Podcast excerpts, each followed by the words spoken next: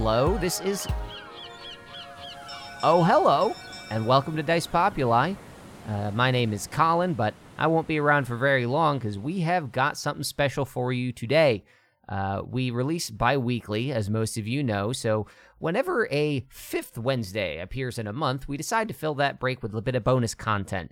That can take many different forms, and this September 2021, that form is a one shot adventure of Matt Canavan's design. Yes, the man who brought you Bread, Jerry, uh, and the Looping Time story is at it again as uh, he brings you uh, a new adventure played by uh, our good friend Chowder, also on the show, as well as friends uh, from all reaches of our D&D TTRPG community. We've got our friends Nico, Lex, and Ian. I'll let them introduce themselves and link to them in our show notes if you enjoy their performances, which trust me, you will. Uh, Matt has uh, divined an adventure, a set in a D&D setting, but using uh, elements that might be kind of familiar, maybe even exciting if you tend to enjoy stoners and preppy detectives with talking dogs and flowery, colorful vans. But I'll let the show do the rest of the talking for you. Uh, this is quite a long one, and to be honest, I think it's just going to be a great, fun, relaxing thing to throw on. I was able to go through and add a bit of ambience that, uh, and I'll, I'll even say it, I think it's pretty darn cozy to listen to. So please enjoy this adventure. Uh, I will pop up in the middle with a bit of updates on our season. It won't be too long a break, but in about an hour, you'll hear what I have to say. For now, let me step out of your way and let you enjoy an adventure by Matt called The House of Hannibal Barbarus.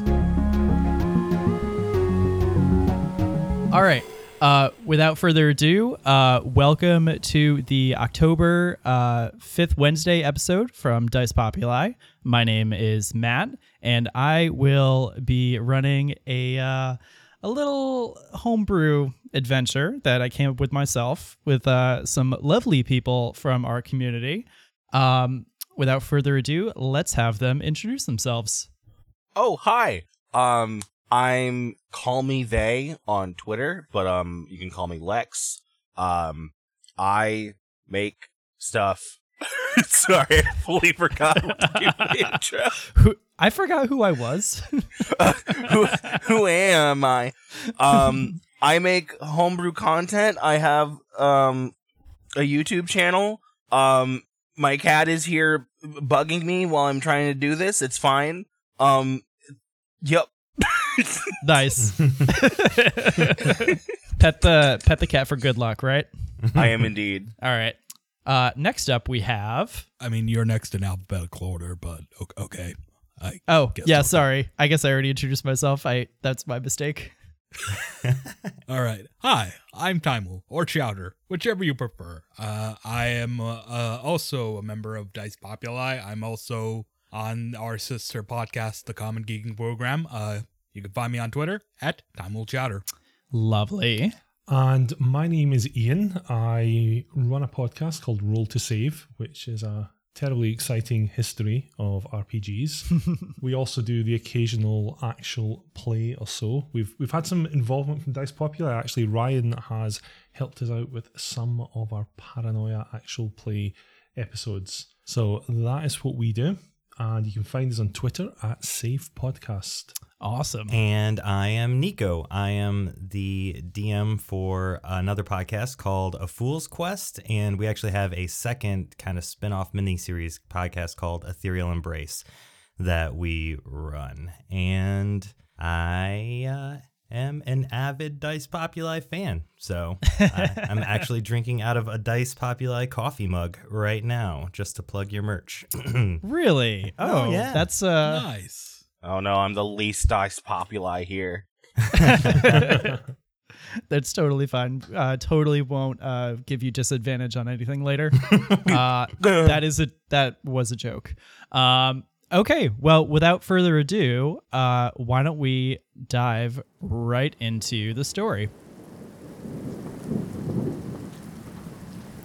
Uh, it's a dark and stormy evening. You've been traveling through the night in search of the Clue Crew, a group of stylish young adventurers, along with their talking cat, with a cult like following.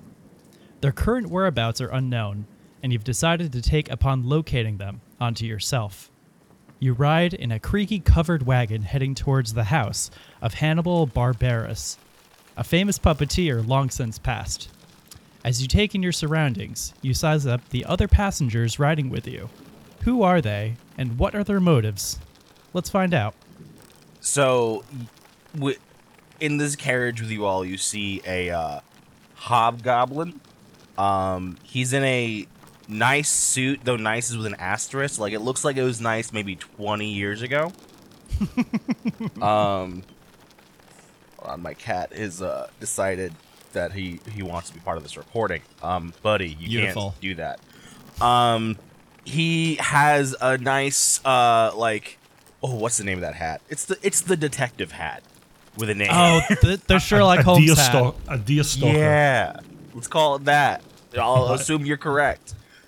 That is what I I have made a career out of that.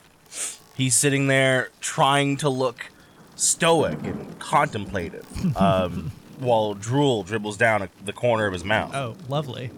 All right. Uh, and uh, you guys see like a, a ta- very dark skinned uh, shifter, which is like werewolf type dude thing. Uh, and he's like, uh, he's got like a hide armor on, but like it's open vest, so like, and he's not wearing any shirt under, so it's uh, you can see, you can see like his pecs and abs, and he's like man spreading and he- Oh, he's, boy. hair- he's hairy and uh, he, uh, he- he's kind of just like supposed to resemble like a British rocker type. type I of love him dude, you know? already. Ooh. Wow, those Okay. stereotypes carried well across the Atlantic. Also, like uh, uh, on his belt, he's got like these two drums that he uh, ha- has with him at all times. So there's that. Nice. Well, funny you mention rocker stereotypes because sitting opposite him is a very large human wearing chainmail armor that's probably seen better days. And he's sitting there whittling away at a piece of wood. But probably his most distinctive feature is his hair. It's very. If you think of 80s hair metal, that's what this guy is. It's blonde, it's big. He, he doesn't seem to really notice it. You know, as the wagon goes over the bump, his hair probably hits the top of the, um, the covering. He's, he's very tall, but he, he doesn't care. He's just fully focused on this piece of wood that he's whittling away at. And then finally, there is in the cart with you a human with black, medium length hair, very tan skin, clean shaven, got a leather, almost jacket on with a light shirt underneath. Um, and on each side of his belt, he's got a uh, a light axe on one side and a dagger on the other, with a necklace that goes around his neck and hangs low down to uh, just above the belly button. And he's just kind of taking in all of you in the carriage. Um, do uh, if any of your characters want to introduce themselves to everybody else, maybe tell them their names because uh, somehow none of you mentioned their names in their description. I, I, I was just Uh, going by off. all means. uh, but I was just going off the cube on the guy before me. But uh, okay. So, yeah, go for it. Go for it. Oi, how, how do you, how do you blokes uh, know the Clue Crew? How do I know them? That lot came to my village and they just created absolute havoc. If you've ever seen a man and a dog make a massive sandwich and try and eat it all in one go and then leave without paying, that's who the Clue Crew are. I'm here to find them and make sure they pay their bills. Well, you bet. Well, you best not be messing with them. That's that's my uncle. I'm Darren the Slags. I'm here find my uncle and the rest of the Clue Crew, and maybe start a band. And maybe start a band. I'm just a huge fan. As a fellow detective, I'm just a huge fan. Yeah, yeah, they're pretty neat, ain't they? Well, hello everyone. I am Juan Fezik, and I am coming to actually look after this Clue Crew, discover what happened with them. It is nice to make your acquaintance. Okay. Sorry, I'm just thinking about how we all doing fake accents except for the one guy with the non-American accent. Yeah, I'm, I'm just sitting here thinking, which, which part of Pakistan are these guys from? All right. So, uh, the wagon that you're all riding in jerks to a sudden stop, and the door swings open of its own volition. As you peer outside, you see a large mansion resting on top of a hill.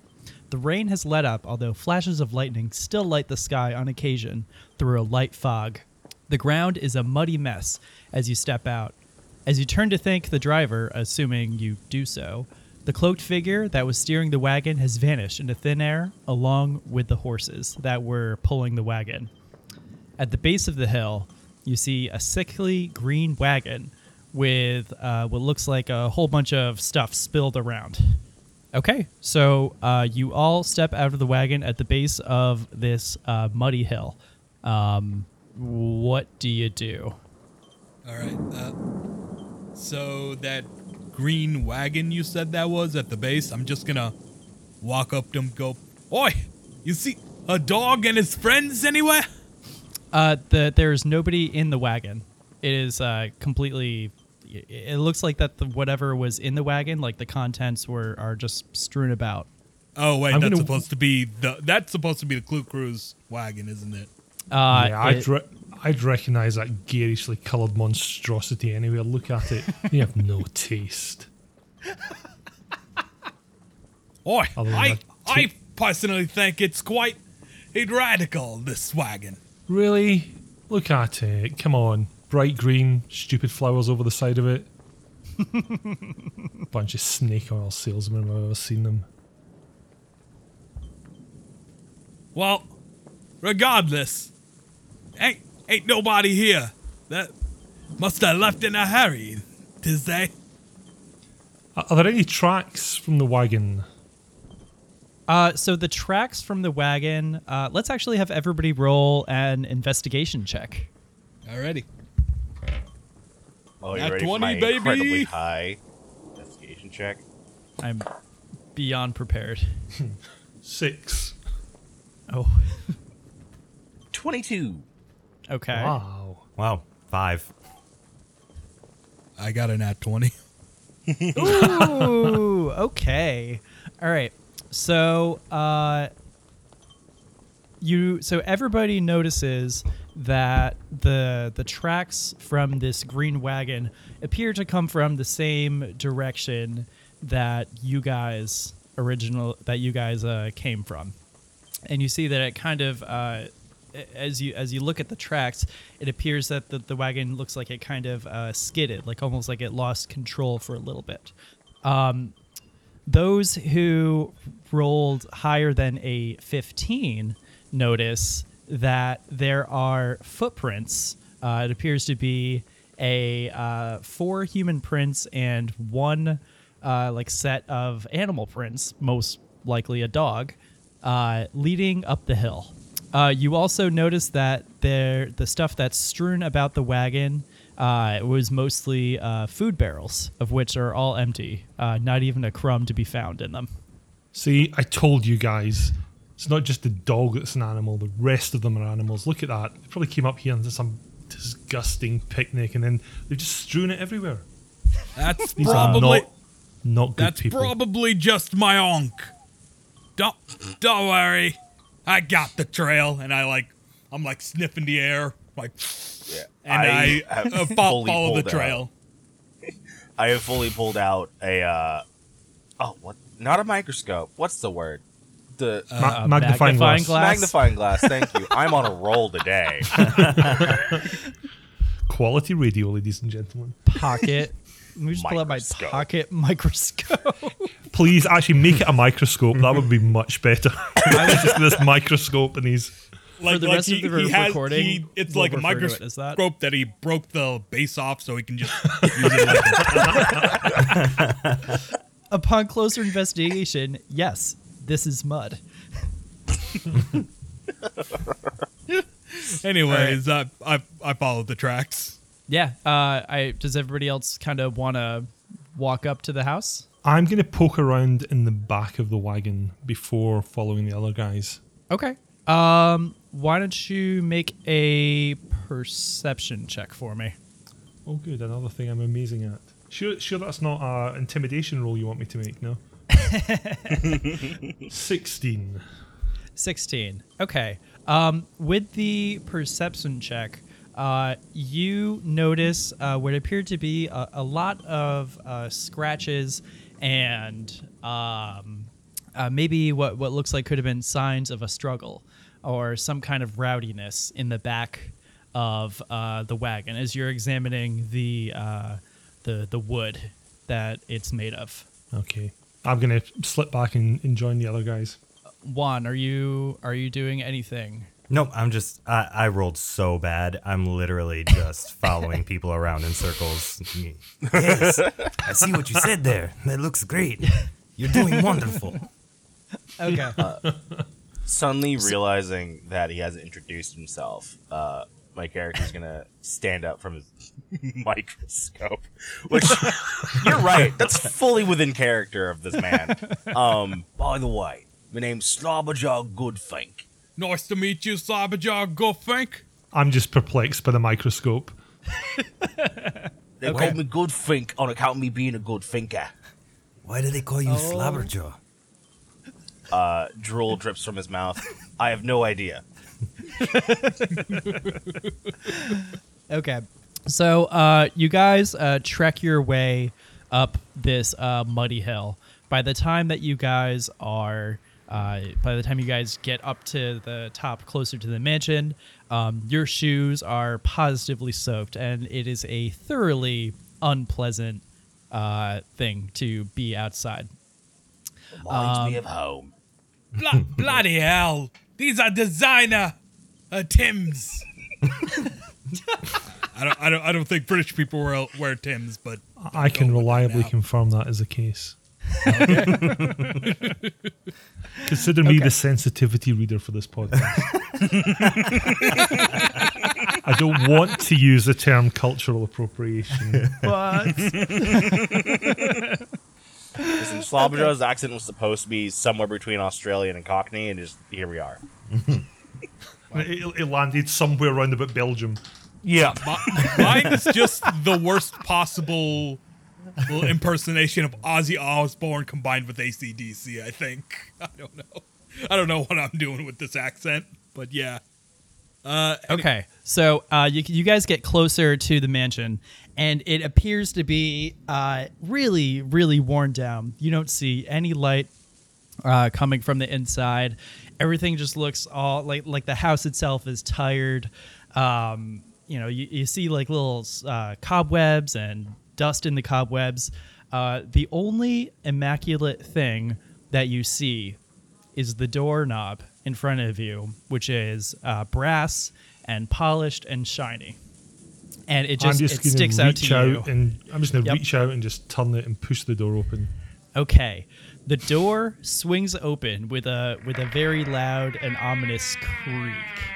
And as you guys uh, I assume everybody is going to step in. Uh, I'm just standing there with thieves' tools. I was about to pick the door, and then And I- then someone just opened the door. yeah, yeah. uh, I uh, step in and go, Oi, Honk, you in there? Um, Be- be- before I go in, I'm actually going to stand in the doorway with my hands on my hips and my hair blowing gloriously in the wind, and then I'm going to walk in. Perfect. so, um, as uh, as Darren calls out, uh, you hear a voice uh, call back to you, but it's not the voice that you recognize of your uncle. It's a different, uh, slightly more like nasally and uh, almost grating voice. Welcome to the house of Hannibal Barbarus. Please make sure to wipe your feet to avoid trekking mug through the premises, and feel free to take your coats off. Last, someone with a normal accent. I I neither take my coat off no, and I choose to trek dirt through the freaking floors. Okay. So as you guys, uh, the room that you step into is actually a uh, what looks like a cloaking hall. On either side of you, you see uh, tons of coats and jackets that are um, that have been just like uh, like immaculately like hung up. They they look pressed. They look like a little bit dusty, but uh, you know that at the end of the room you see like another door with another very shiny um, doorknob, and then underneath that you see a uh, a welcome mat as well. Uh, what do you guys do? I know Darren said he wasn't gonna uh, do anything, and he was just gonna track mud through the house. Yeah. although, although, do I recognize any of these coats as belonging to any of the Clue crew? Um, let's have you roll investigation as you uh, start to go through the uh, coats and jackets, and anybody else who is doing the same can also roll. That's a that's a nine. So Okay. Juan is actually taking time to undo his boots, like very, very slowly. so I, I got a four on my investigation, so clearly not paying attention. Oh, okay. anybody else? Um, No, I'm steadfastly not removing my boots. I don't do what scary voices say, accented or not. Okay. Well, I'm already not wearing shoes, so um, I take the moment, just grab some mud, put it in my pockets for, for the future. okay. Um, I'm gonna make a perception check, looking around the uh the place. Just a quick perception. sure. sure, Yeah, you could just yeah. Uh, twenty. Yeah, twenty-one. Okay. No, ni- very nice. Wow, nineteen. I'm great at math. Whatever. um, okay, so uh, how do we want to do this? So, Darren, at first, like you're just completely overwhelmed because there's so many coats that you don't know what to do with or what kind of conclusions to draw from them. However, uh, Slobberjaw, uh, you notice uh, that there's a couple coats that look a little more, uh, a little more damp, a little more dirty than the other ones.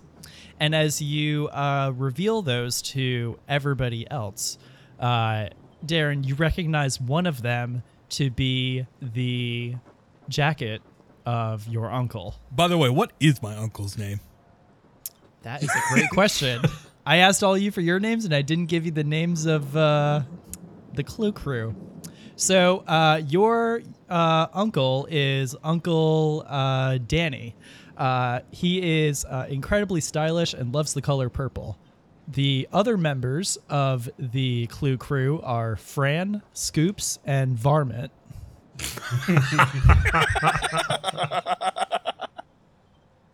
All right. Uh, so this is Danny's uh, coat, is what you're saying, right? This is Danny's coat. Um, and let's have. Uh, do you guys have your passive perceptions real quick? Uh, I- 17. I, 16. I always, I always forget to do passive perception. How do you calculate that again?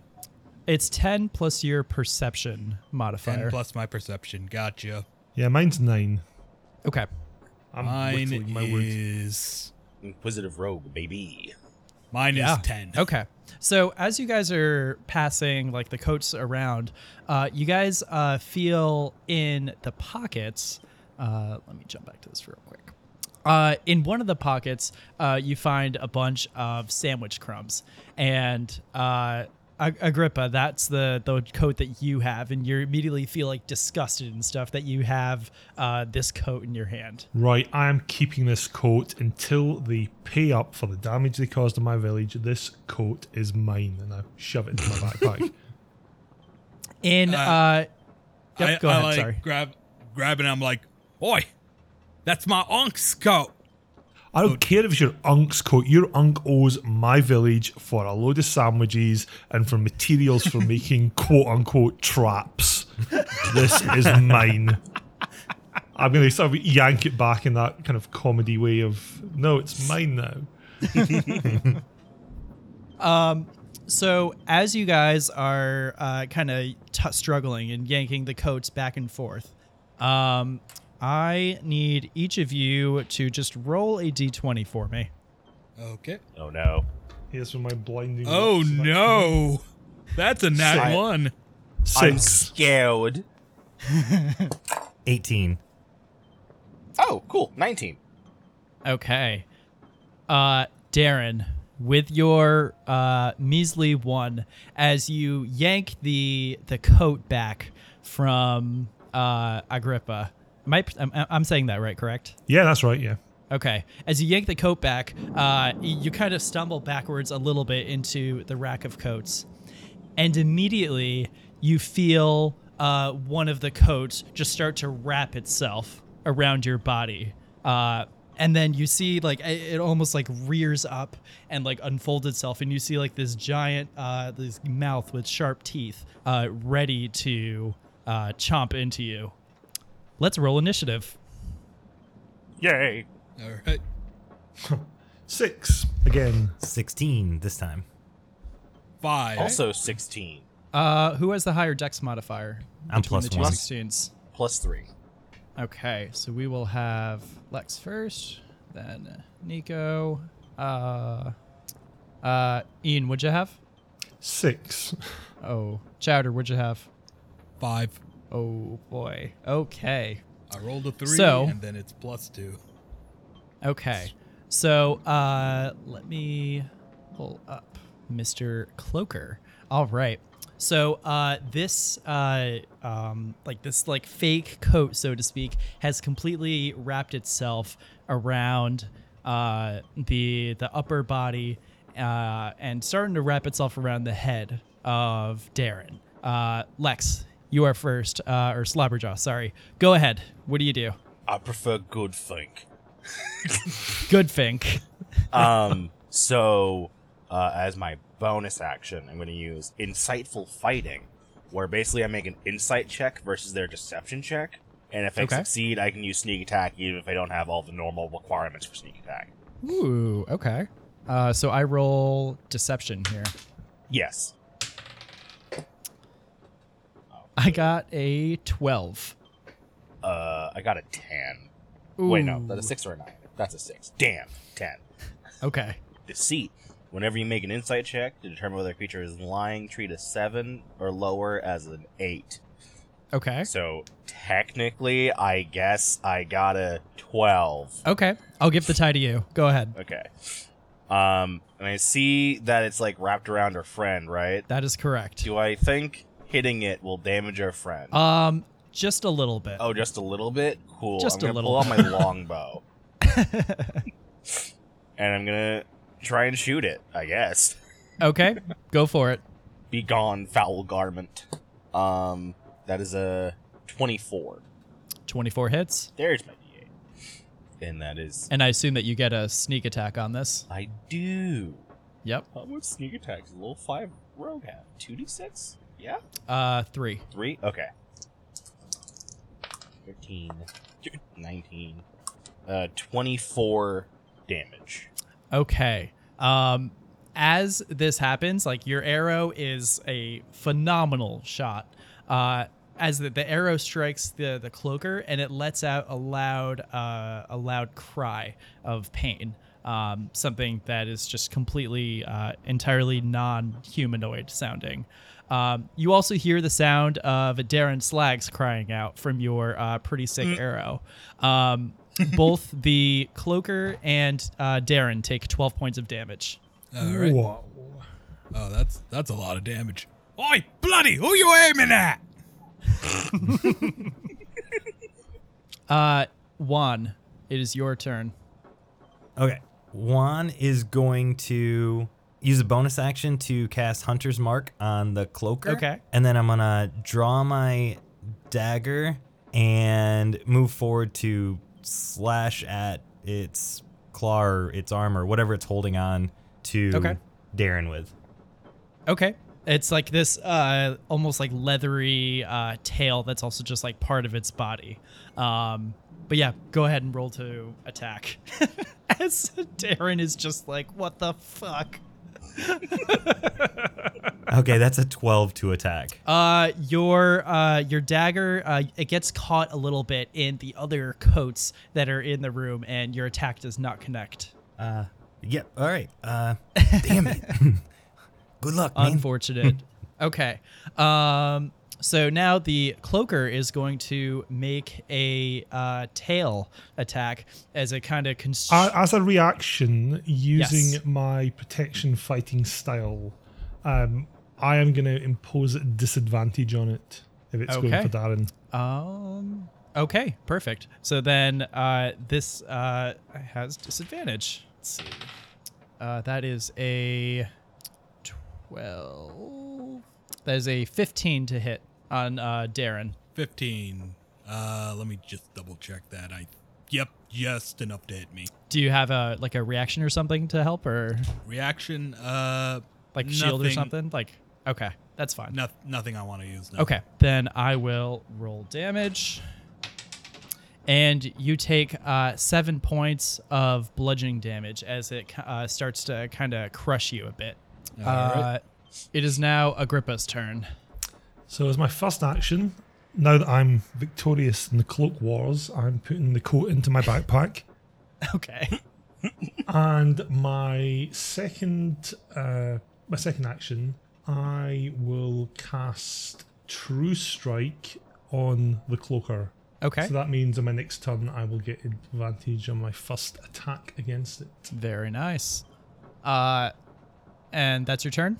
That's me. All right. Uh, Darren, it is your turn. Um, you can make a strength check to try to break free uh, if you'd like. Um, that will take your action though. All right. Well, or you can just lo- you can just take a take a regular uh you know turn Uh, yeah, I'm gonna use my strength to break free. Uh, okay make a strength check so that's 14. ooh that is exactly what you needed uh somehow uh summoning whatever kind of uh uh, brute strength you have, you rip this thing to the ground, and uh, you are now uh, freed from All right. uh, the. Okay, so as a bonus action, I'm gonna use shifting so that I take on my beast form, and I'm just like, "Ya knob, I'll rough you up, I'll tough you up," and like, and like you know, I'm uh, on my next turn, I'm just gonna pounce on this fucker. So yeah, that's my Yeah, turn. yeah, yeah. So, okay, awesome. We are at the top of the order. Uh, Goodfink.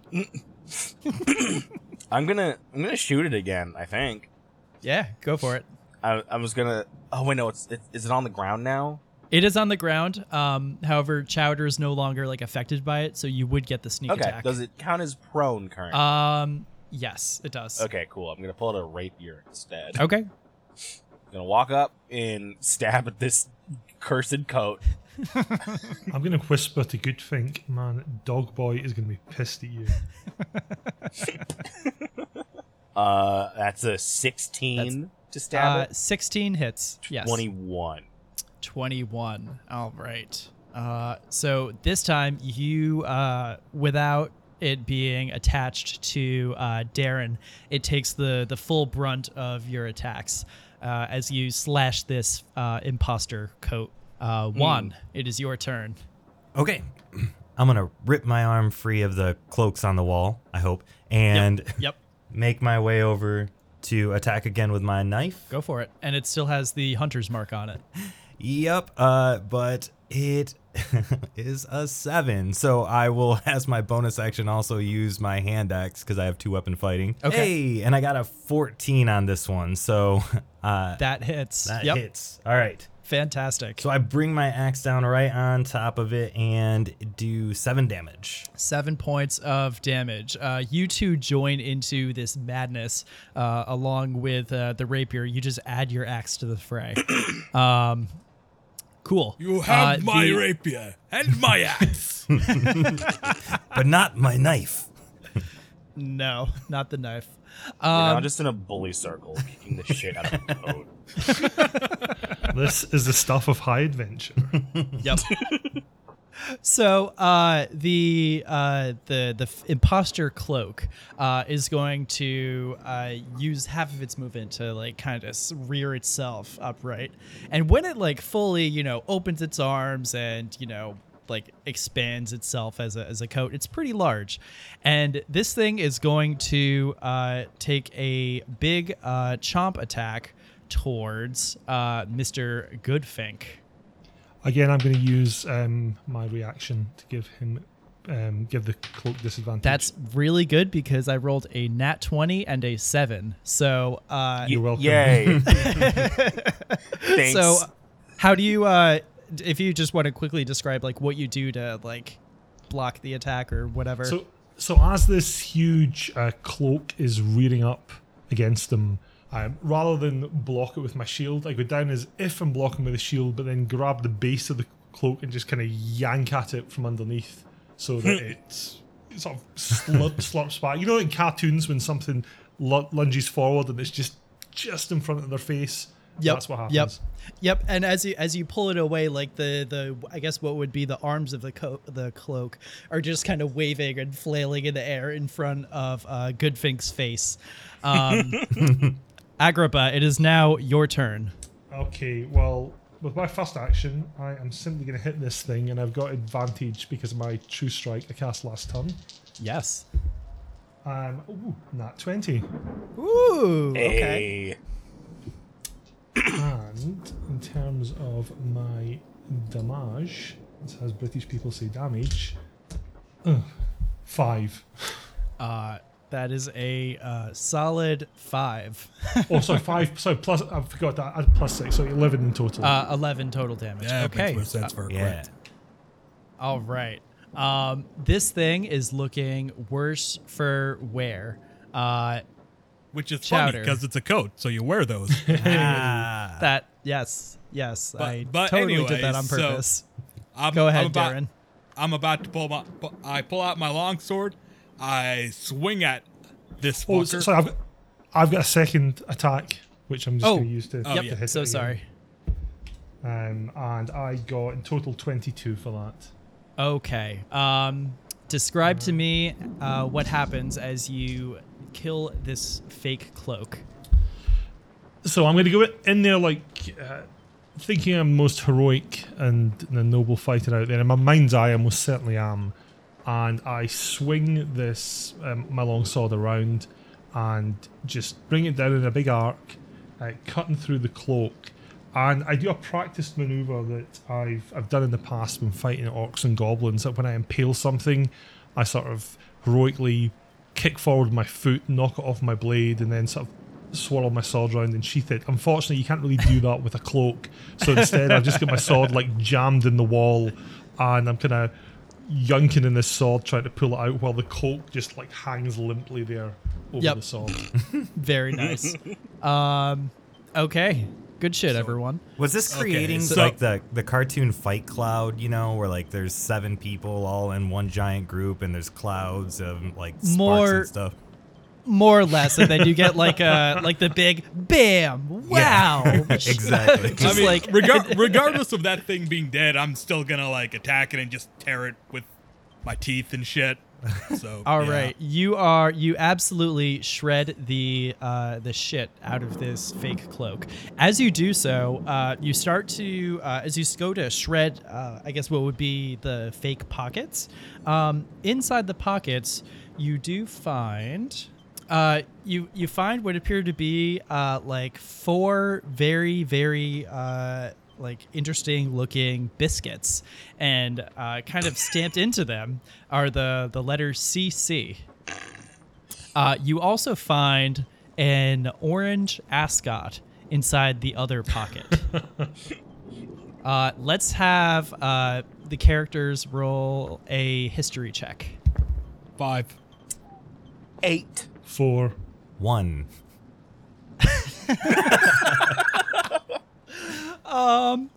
Okay, let's uh this this ascot it, it seems familiar in a, a certain way, but you guys can't quite place uh your your foot or neck on it.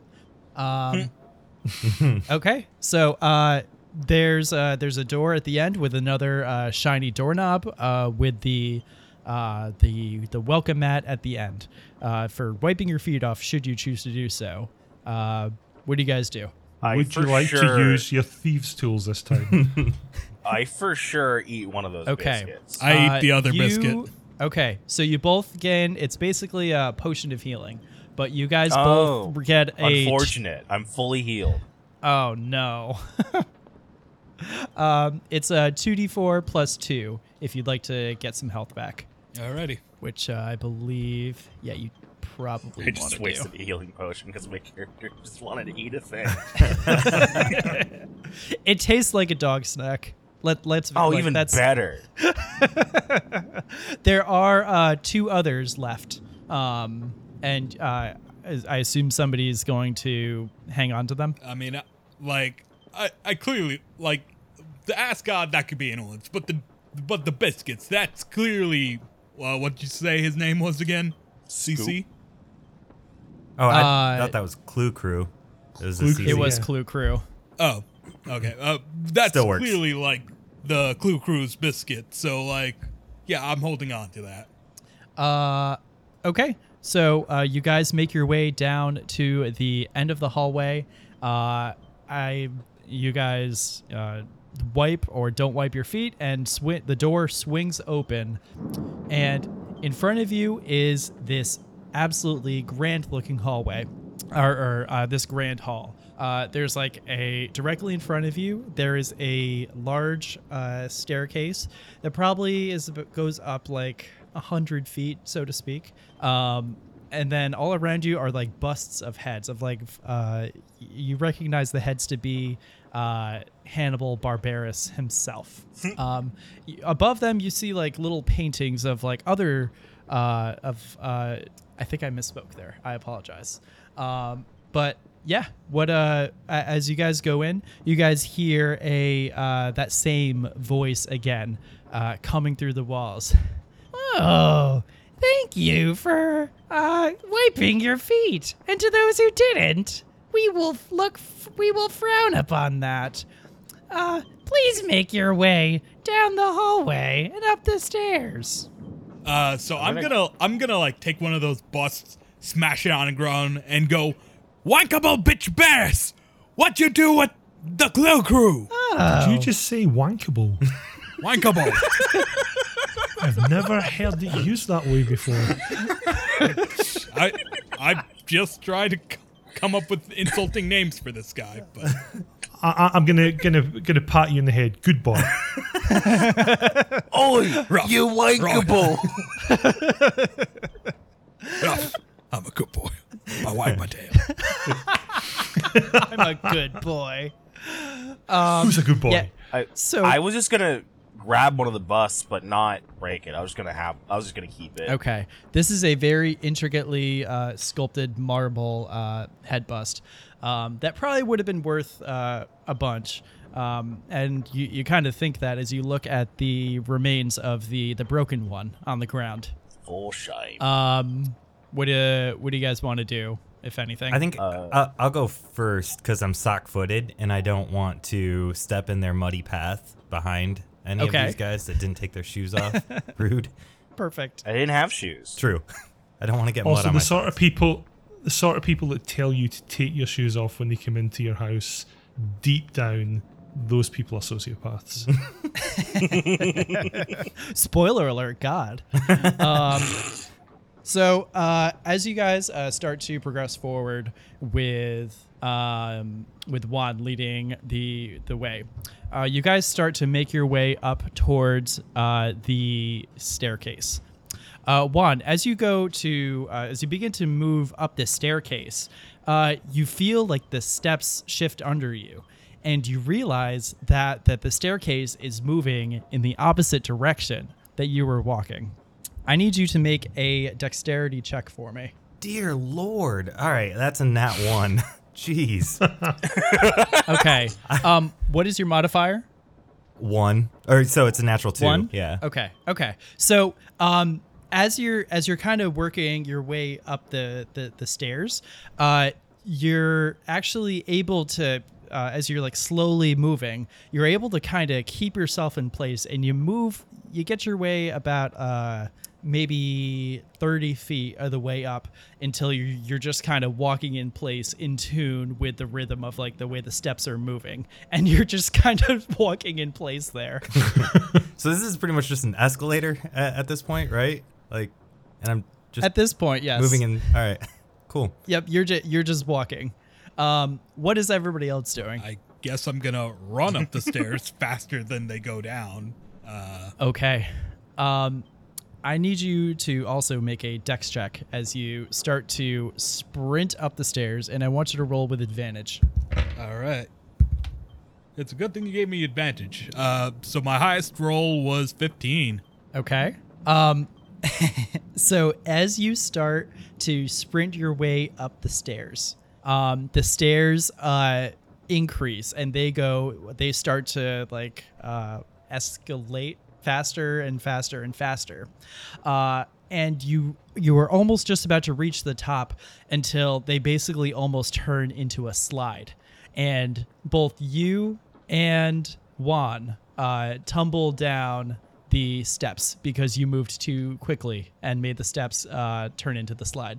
Right. Um, uh, okay, as I'm sliding down, I'm gonna like uh, shift and like use my claws to like uh, not slide down the slide. That you know, like claw into the ground and not slide. you can make a dex save. Um, and Juan, do you want to try to do anything similar like that? Um, I would say with as bad as I rolled the first time, probably not. I think I'm just gonna face plant. I think that just makes Okay. sense. Okay. Question: Yes. Are it are the ra- is there railings on these stairs? Um, yes, but they look i- incredibly dilapidated. Are the railings moving? They are not. I'm gonna try and try and like a monkey across the top of the railing. Okay. Anyway, I Um, got a 14. 14. Okay. So uh, you oh, just about manage to uh, to claw in. You, you tumble a few uh, a, a few steps down, um, but and you take uh, two points of bludgeoning damage as you do so. But you you also get about uh, you're now at the 30 feet point, and uh, you are clinging to the side of the banister. Um, uh, Goodfink, go ahead and make a acrobatics check for me. Uh, and uh, Juan, you are now at the base of the steps. Makes sense. Good old uh 18 plus 6 is 24. Yeah? Yeah. 24. Yeah. So you make it. Uh, you get. Uh, I said this was like a hundred feet, right? Mm. Yeah. So you get about uh, t- uh 50 feet up. Um, Agrippa, are you doing anything while you're Yeah, watching so- these so stair antics? While this clown show is going on, I'm gonna get a the rope from my backpack and I'm gonna tie it tightly around one of my hand axes. Okay. And I'm gonna start whirling it around my head like a, a lasso.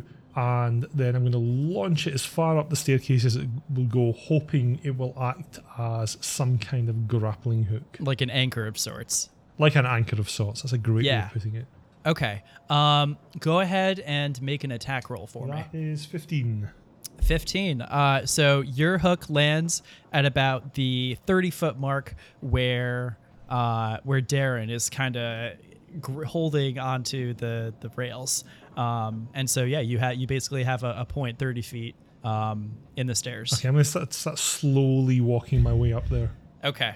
Um, uh, you very, very cautiously uh, start to work your way up the stairs, and the stairs they uh, they seem to slow down uh, as you uh, slowly work your way up to the thirty foot point. Um, See Darren, that? what are you Nice what are you slow. doing? Or actually, uh, let's yeah, Darren, what are you doing? Uh, can I reach his? Can I reach his rope and like follow him up the grappling axe rope thing he made? Yeah, he- so his his axe landed at about the point you are, so the rope doesn't go up any further. Oh, okay. Then I am just gonna claw my way to the top. Okay. um, Juan, what are what are you doing at the base of the stairs? So have the the stairs are no longer a slide; they're like back to stair format. They're back to like a regular escalator, but there's now a rope that you could use to help. Okay. oh wait, they're like. back to regular escalator. Yes. Uh, just Can I? Can I maybe just not make? go go quite as fast. Can I? You know what? No, no. I'm just gonna sprint up the stairs again. Oh my god! No, don't sprint. They'll go really fast again. Go slowly. I continue to scuttle up the railing. Scut- Yep. Scuttling's good. 16 is good. or no, not 16. The opposite, 6. Okay. Um, and Juan, what are you? Uh, are you using the rope to kind of help yourself yeah, up? I'm gonna slowly follow after Agrippa and make sure that I am not going quickly up the stairs this time. Okay. um, Darren, with your six, uh, you want to go fast, but there's a certain part of you that uh, also says maybe maybe don't go quite as fast, and so you uh, ever so slightly uh, take your time going up the stairs. Um, you guys are now at the uh, at just like at the the 60 foot mark, just past where um, Goodfink is scampering up the rails, and I'll have you make another uh, acrobatics check, uh, Goodfink. Oh, sure. Uh, uh that's a thir- 13. 13. Okay, you make it all the way up to the top of the stairs. Cool. Um, is was the rope all the way at the top of the stairs, or like somewhere in the middle? Uh, it was in the middle, so the the rope ended at the the 30 foot point for everybody else. okay. I have my own rope, so I can just throw it down and tie it to something up here. Okay, yeah, go for it. Just uh, chuck the rope. Okay, Grab and, on. Uh, uh, the rest of you, I assume, are just gonna grab the rope and go up. Yep. Yeah. Yep. All right then. Uh, using uh, the rope, you guys pull yourselves up to the top of this uh, very interesting staircase. Um, okay, in front of you there lies yet another door with a shiny brass handle. And through the walls, you just hear that same sinister laughter again, uh, cackling at uh, ev- the way everybody uh, proceeded up the staircase. That that that's fair. I get the cackling for that. That was not our finest hour. Bit of a shambles, if I'm completely honest, but we made it. So I think we should all we can we can all take that away. That's a positive. We got up there. It's a it's a net gain. Yeah. Would you like to use your thieves' tools on this door, or are we just going to open it? Uh, I can do that. Okay. Uh, roll sleight of hand for me. Big metal dice. Uh, that is. Damn, I keep getting 19s, but no 20. Big sad. Uh, 25. Okay. Uh, this time you actually hear a loud, audible click as uh, this door was locked, uh, contrary to the other ones. Uh, and the I, door. I would have laughed uh, if you said that, if you said that he just locked the door. No. Uh, Now you can break it down. You're welcome. All right, so uh, the door, you hear the, the click of the door unlocking, and uh, it swings open. And uh, as you guys just peer in before you step in, uh, you guys see mirrors everywhere on the ceiling, on the floors, on the walls. This looks like to be some sort of hall of mirrors. Um, as you, uh, let's have everybody roll survival for me. Oh, no. Man, Five. Five. Eleven. five. Okay. Oh my god. uh, Juan, with your 11, uh, it's a little hard to make out, but you definitely see um, like some mud prints uh, leading up the stairs and uh, into this hall. Although you can't really make out any details uh, from like you know what what they might be, but of course you can assume. It looks like someone else was rude as well and left their boots on. I went this way. Follow me. I'm gonna subconsciously just like wipe my boots a little bit on the floor to get what little dirt is left of them off. Uh, I have some string. Um, I wanted to have. I wanted to buy more string, but there's no actual listed price for string in D and D. So I'll have as much as you would allow me to have. Um, I would say it'd probably be half as expensive as rope, I guess, or you could just use rope. Um, so what are you what are you gonna do with? Uh, and I'll give you like You, you already. I assume that you would pull up some of the rope that you used on the staircase. Yeah, I'm just hoping to like leave a trail just in case we have to, in case we get lost or something, I have to double back. Okay, cool. So uh, I'll give you 200 feet total. Is that that cool? Sure. Okay. So uh, as you guys step into this hall of mirrors, uh, the door slams shut behind you, and it is immediately. Uh, it is at first very disorienting, like which way to go, which walls are actually walls.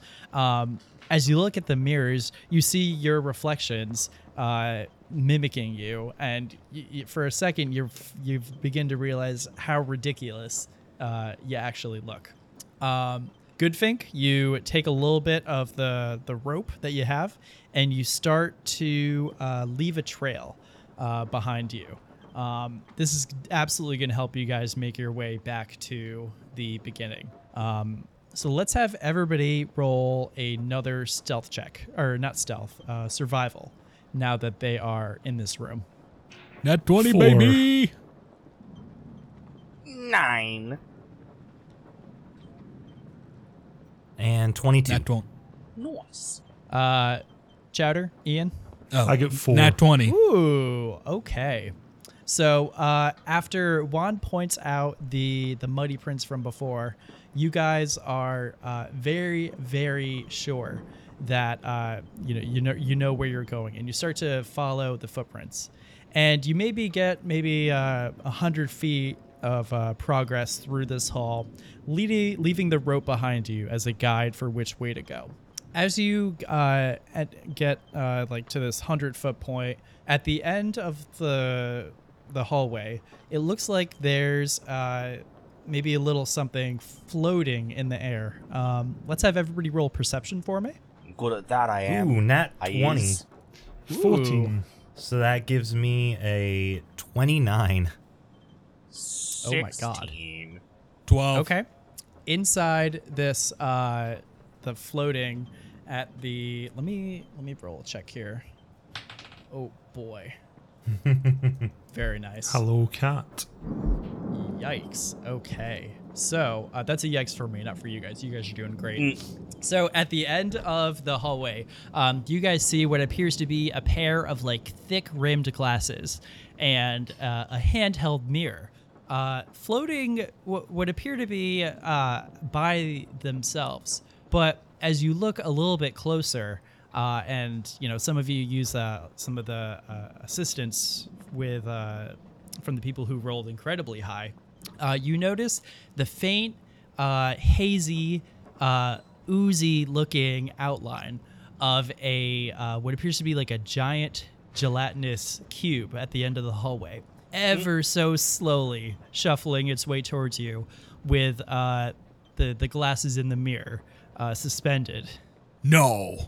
No, you didn't. No. no. Uh, and you know, in a fury, I'm gonna cast uh, Wrathful Smite, and then swing at this fucker with my sword. Jinkies. Uh, if we are going directly into combat, let's roll initiative. All right. 14. Fifteen. 17. Mother- it's another fucking. Okay. Uh, 22. That's like my third 19. All right. Uh, wanted we'll 20. Delete that. Uh, Goodfink. Uh, there, there's probably about uh, 60 feet away uh, from all of you guys and the the cube. Uh, with Darren, you've probably jumped ahead just a little bit. You're about 30 feet away. Uh, Goodfink. You're first. Hmm. Would I happen to know anything about gelatinous cubes? Um, you may roll a nature check for me, and this will count as like your like free action. So Nat speak. 20 Ooh. What's your what's your it. modifier? plus 3. Okay, very nice. Um, you recall that gelatinous cubes are they like to hide uh, in unsuspecting places and use their uh, transparency to mask themselves. Um, you know that they are very easy to hit, although they have a sizable uh, hit point buff, and Gotcha. you, you want to be very careful getting up close to them, otherwise they might consume you. Okay. Um, I shout. What do you say? Uh, Muggsy, you gotta stop. My cat is here again. That's a weird thing to say in this situation, but okay. Ow. uh, Casual cat fight. you. my cat is straight up tangled in my microphone cable now. Oh no. That is that is called natural selection. I'm so sorry for your loss. My guy. Hold on. This he's simultaneously the smartest cat and the dumbest cat I've ever known. There we go. I saved him. His stupid Sounds like fucking idiot. Most cats face. I know. He's smart enough to know how to turn off my computer, but not smart enough to not get tangled on the reg. anyway, um, I say don't get close to it. I, I fully lost the accent while I was dealing with cat. Just don't, don't fucking get close to it. Whatever. Okay. Okay. I'm gonna shoot it. All right. My cat's an asshole. Um. All right. That's a. Oh, there goes the good rolls. Um. That's a twelve, but you said it's low AC, right? It is. It is a uh, incredibly low AC, so a 12 hits. Good. Oh, right. Uh, bonus action. Um. I for deceit. The thing where I roll insight versus deception. Cool. I have a zero. Cool, cool, cool. I mean, hey, you could always roll better than me any- anyway. Yep. It is a five minus five for charisma. Good. I rolled a four on the die, so an eight. Um. nice. Cool. So I'm gonna get sneak attack. Dope. yes. 19. 19 piercing damage. Very nice. Uh, your arrows, uh, they clearly stick to the outside of the cube, and you see like a little bit of uh, what appears to be like slime and stuff start to ooze uh, from the from the cube. Uh, Juan, it is your turn. You said 19 points of damage, right? Yep. Okay. Cool. Juan, you're up. Okay. I'm going to pull a piece of licorice out of my pocket and take a big bite out of it and make a really disgusted face because I hate licorice. Um, but then I am going to look over to Agrippa and say, Hurry, my friend, and cast haste on him. Ooh. Oh, thank you kindly. So haste until the spell ends, which is one minute.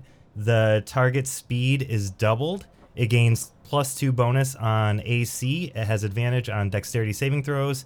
And most importantly, it gets an additional action on each of its turn. The action can be used only to take the attack with one weapon attack only. Yeah. Got to go fast. And I'm going to stay kind of Mm. farther back at this point. Okay. Cool.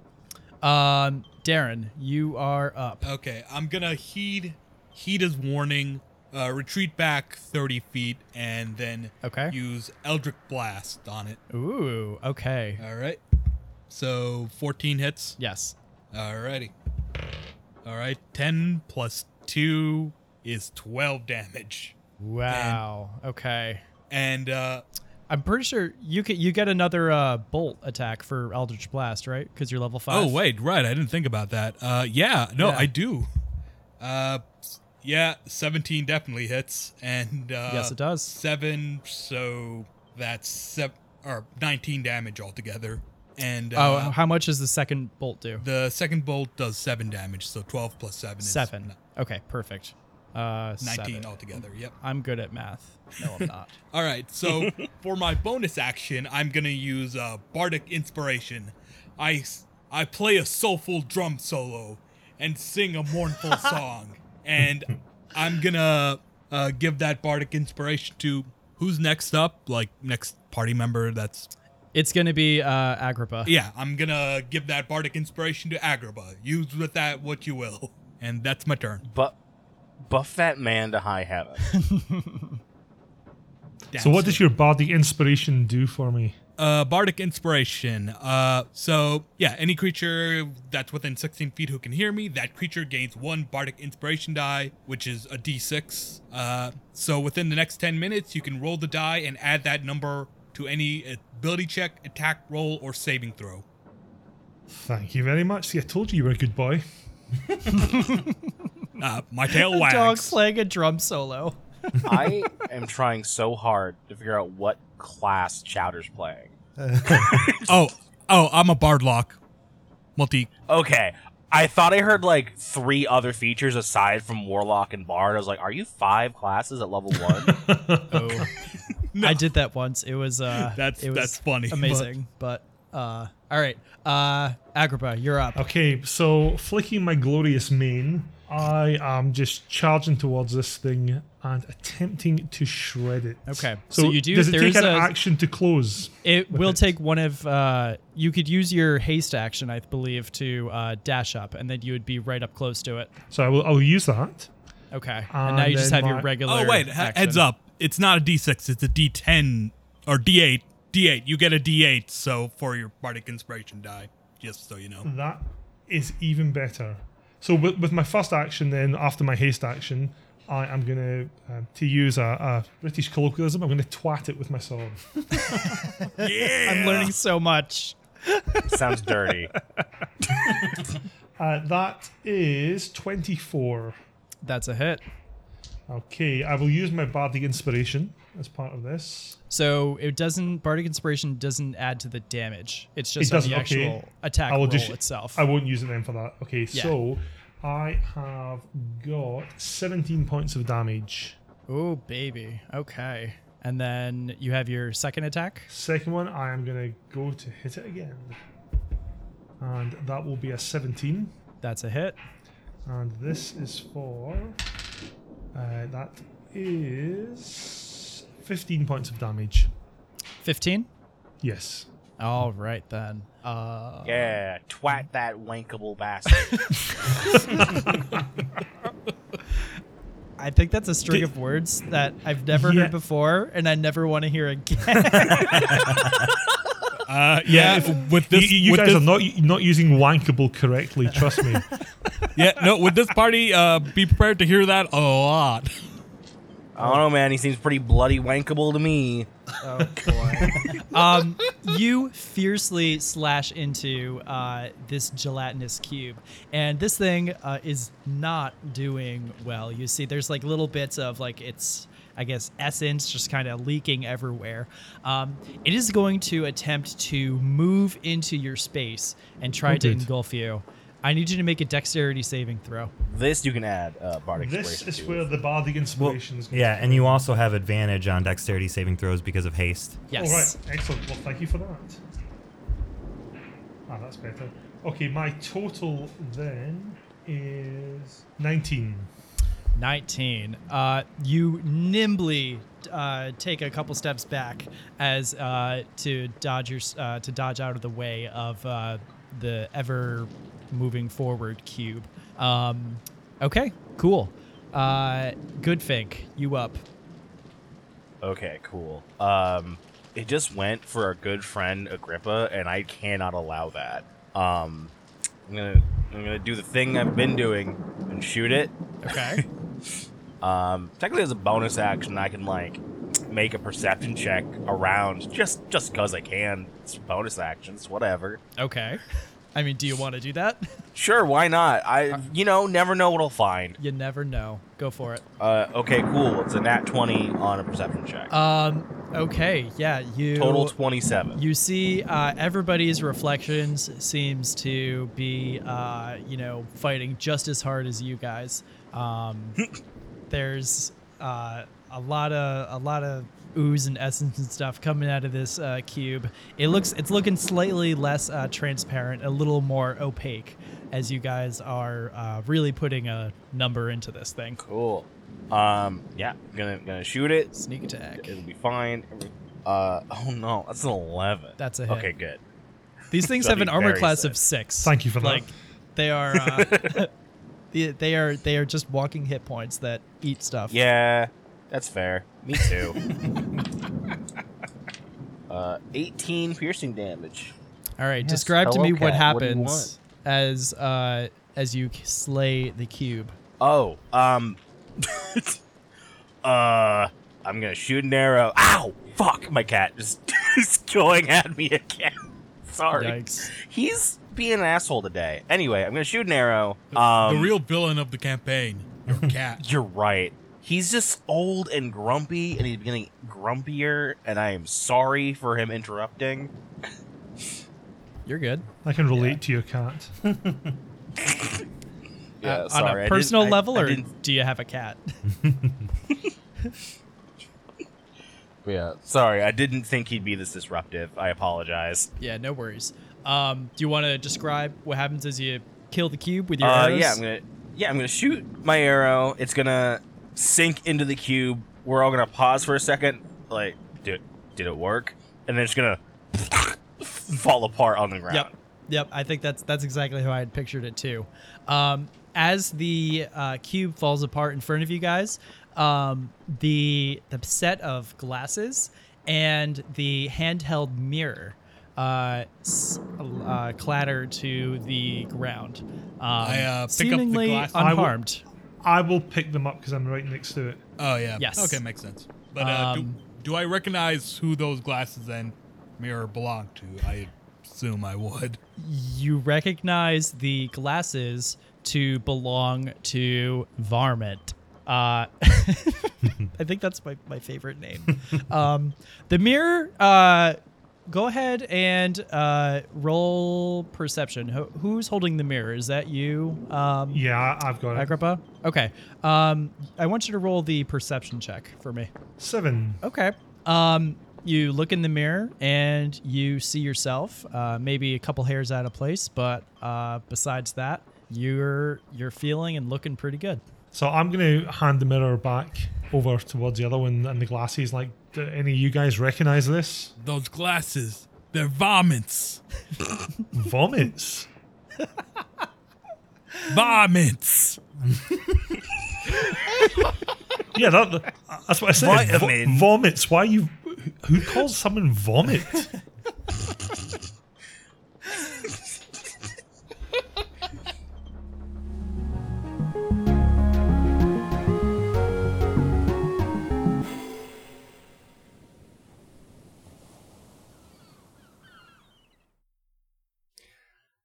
All right. See, I wasn't totally kidding about those cozy vibes. I don't know, something about the about the thunderstorms, about the mansion, and the Scooby Doo of it all. Oops, did I just say the the, the magic words?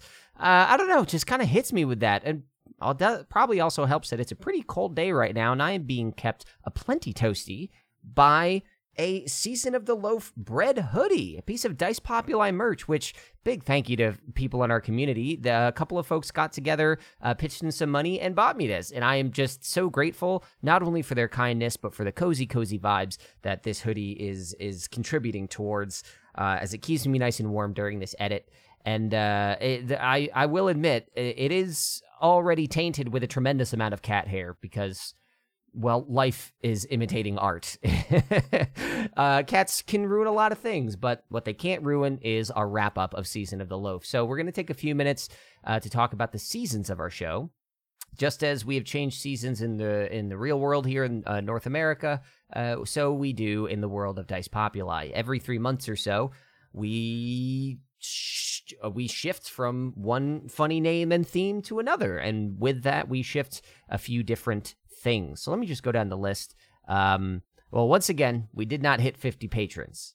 I don't really see that as much of a bad thing, though, because I love the patrons we have. I love the ones that are joining, and I love what you're enabling us to do. You have uh, allowed us to run advertisements on other platforms to increase our listenership even more. You have allowed us to give to charity. You have allowed us to invest the time we need into making sure art, music, and merchandise are all things that are, are sort of up to snuff with our show, and to even uh, give give us the time and flexibility to take this two hour long adventure and just even just put a nice sprinkling of sound in the background just to make sure that it's a it's a pleasant little listen no matter what your mood is.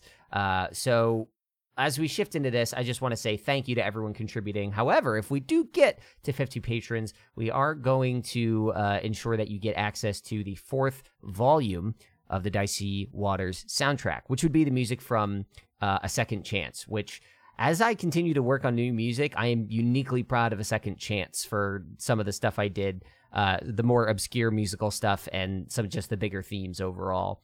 Um, but more on that in just a, a little while. Uh, another big thing we're wrapping up. Uh, Seasonal charity donations. We uh, focused our charity efforts to the Bungie Foundation's iPad for Kids initiative. So just earlier today, I was able to donate from our Patreon $55 to uh, the Bungie Foundation's iPad for Kids, uh, which basically makes sure that uh, kids with serious medical diagnoses and needs uh, have their quality of, li- of life improved by making sure they have access to communication and entertainment in the form of a personal iPad. Um, big fan of of what the Bungie Foundation has done over the years, and this seemed like a pretty good cause, really in tune with a lot of uh, the interests of us in our community. Now, each season we also track Discord uh, participation. So, if you're not a member of our Discord, now's a great time to join because we're about to reset the leaderboard. But a quick look at what we saw over the last three months or so. Our little bot named Uge, he takes a look at uh, at how participative people are, uh, number of messages, and gives them a level. So whoever is the highest rank at the end of a season, according to Uge, gets a little sansa sansa, get a little giveaway. Now, for third place over these past three months in our Discord is our friend Toastalator at level 18 with 1.1 thousand messages. Ugh, if that is third place, that is a high bar, but I think you guys can handle it. So if you jump in, you'll also see our second place at level 21 with 1.4 thousand messages is Hertasi. And I wish first place was even close, but with level 34 and 3.3 thousand messages, is our good friend Takale. This might come to no surprise to those of you who are part of the Discord, uh, but Takale, you have won Season of the Loaf's Discord competition, and uh, if you partner with us, we'll shoot you a message and uh, make sure that you get a little bit of swag, kind of like the Candlekeep Mysteries or the uh, Dice Populi travel mug from seasons past. We'll figure out what you need. If you want more info on Patreon profit and transparency and all that stuff and how we're handling that, there will be a news post on dicepopuli.com and get more info. But by and large, that wraps up Season of the Loaf. Uh, excellent timing as we finally meet the Grain Brothers at the core of the loaf and its memology within our podcast community. Uh, but it is now time to shift into something a little more forward thinking, a little more topical, and maybe a little more practical. We're in sort of a weird position right now with how much we're trying to produce on the back end while also figuring out how do we want to grow this production entirely. And uh, nothing really fits that theme better than uh, a piece of uh, paraphernalia from our adventure meant to be, our current adventure in Dicey Waters run by Chowder. So we will be calling our next three months the season of the crystal.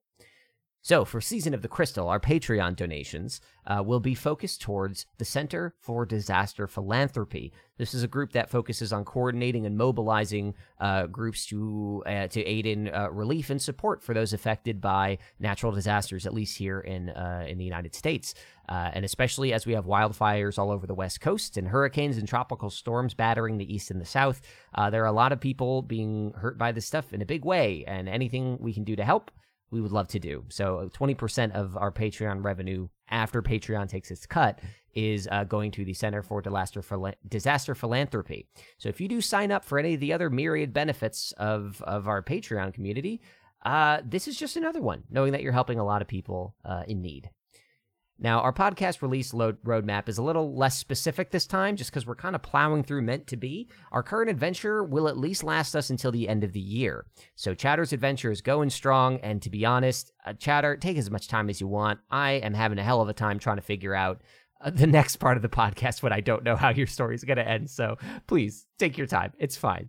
Um, news for Patreon releases, we have got uh, on today for any level of the Patreon, uh, you can see a new animation made by me, adapting a short clip of audio into visual medium from episode two of the podcast. This short is called The Trouble. Uh, so you can go and take a look at that. I have updated the style last time to be something I think a little more unique. And I'm pretty excited. I think it's pretty funny and a good time. And I, I want to keep making these, but they take, oof, this is a short animation, takes a lot of time to do. Uh, so the the uh, any excuse to make more. I would love to spend the time. Uh, this weekend, October 2nd, Entrenched Number 9, Mission Accomplished will be releasing. Uh, we are nearing the end of what Ryan is calling a prologue of this bonus campaign, and holy fucking shitballs, wankable folks. Like, uh, it's really blowing our hair back here. Uh, Entrenched just going some crazy places, and I hope that you guys enjoy it. We thought that we fucked up back in chapter in, a, in number two. It is Whoa Nelly stay tuned for that. So that's that's for those at the five dollar level on our Patreon. You can hear those episodes. Uh, title voting has been a regular staple once again, uh, as you guys have voted on titles such as Grain and Able. Uh, just so, mm, just such a good. Such a good episode title. Your judgment never leads us astray. Uh, so, Patreon members, as we come up with new episodes of Dicey Waters, uh, you'll get a poll uh, that will allow you to vote on what an upcoming episode title will be. And I just, I, I love this part. I'm glad we're back to the point where we can keep doing this. As far as planned content, we also have some loose ideas. Uh, I was thinking of doing a musical composition live stream, maybe just live streaming me uh, editing music for that next soundtrack. It seems more fun than me uh, uh just noodling on a piano. But uh, yeah, I think that that could be a pretty interesting behind the scenes. Uh, Ryan is throwing around the idea of host interviews with us DMs to uh, give you a little more insight as in, into how we're running this show. Uh, and live action versions of the Trouble and First Impressions animations. The way that those work is I actually have to shoot myself on video and then draw over it. And with both styles, they sort of they really mask what I look like underneath, and it's just the uh, that's going to be some fun content to put out there, like a little how I made it. And at the end of the season, we will once again reveal the highest ranked Discord member by Uge and uh, the total amount earned for uh, the Center for Disaster Philanthropy, uh, as well as whether or not we hit that seasonal goal. And for anybody looking to get friends into the podcast, we also just updated our uh, recap episode, our introductory episode called Welcome to Dice Populi. That is permanently affixed to the Dice Populi website. So if you go to dicepopuli.com, Welcome to Dice Populi is right there. Within five minutes, they'll get an intro to all the characters and the concept of the show, and they can decide do they want to jump in at the beginning or listen to a full recap of the adventure so far. Some people don't want to binge podcasts, and that's fine. So instead of 50 episodes, there's a 20 minute recap right there that'll get them up to speed. We have tried to make it as accessible and easy as possible, so don't feel embarrassed to ask your friend to listen to a podcast. We did the hard work for you. I hope. Uh, also on that page is the uh, is the link to join our Patreon, which again you can get these animations. The Tides Shanty, oh my god, that was so fun! And you also get uh, the the entrenched campaign, uh, a whole bunch of extra stuff, and all the other content that we want to throw out there. So it's it's a crazy time for our story and our crew. Join us as we peer through the season of the crystal together and see what is to come. Lastly, for this episode, once again, a big thank you to Matt for running this adventure and throwing it together. Uh, Matt was the uh, c- conceiver of this whole thing. I went through, did the editing and uh, and sound design, very light though it may be. And once again, a massive thank you to Chowder for joining in and our friends Ian, Nico, and Lex. Again, you can find all their different projects uh, listed in our show notes. Thank you, thank you, thank you. We love our community and the friends that we've made. Uh, so enjoy the rest of the show. Uh, see if cats stop being assholes to me or to them in the rest of the House of Hannibal Barbarus.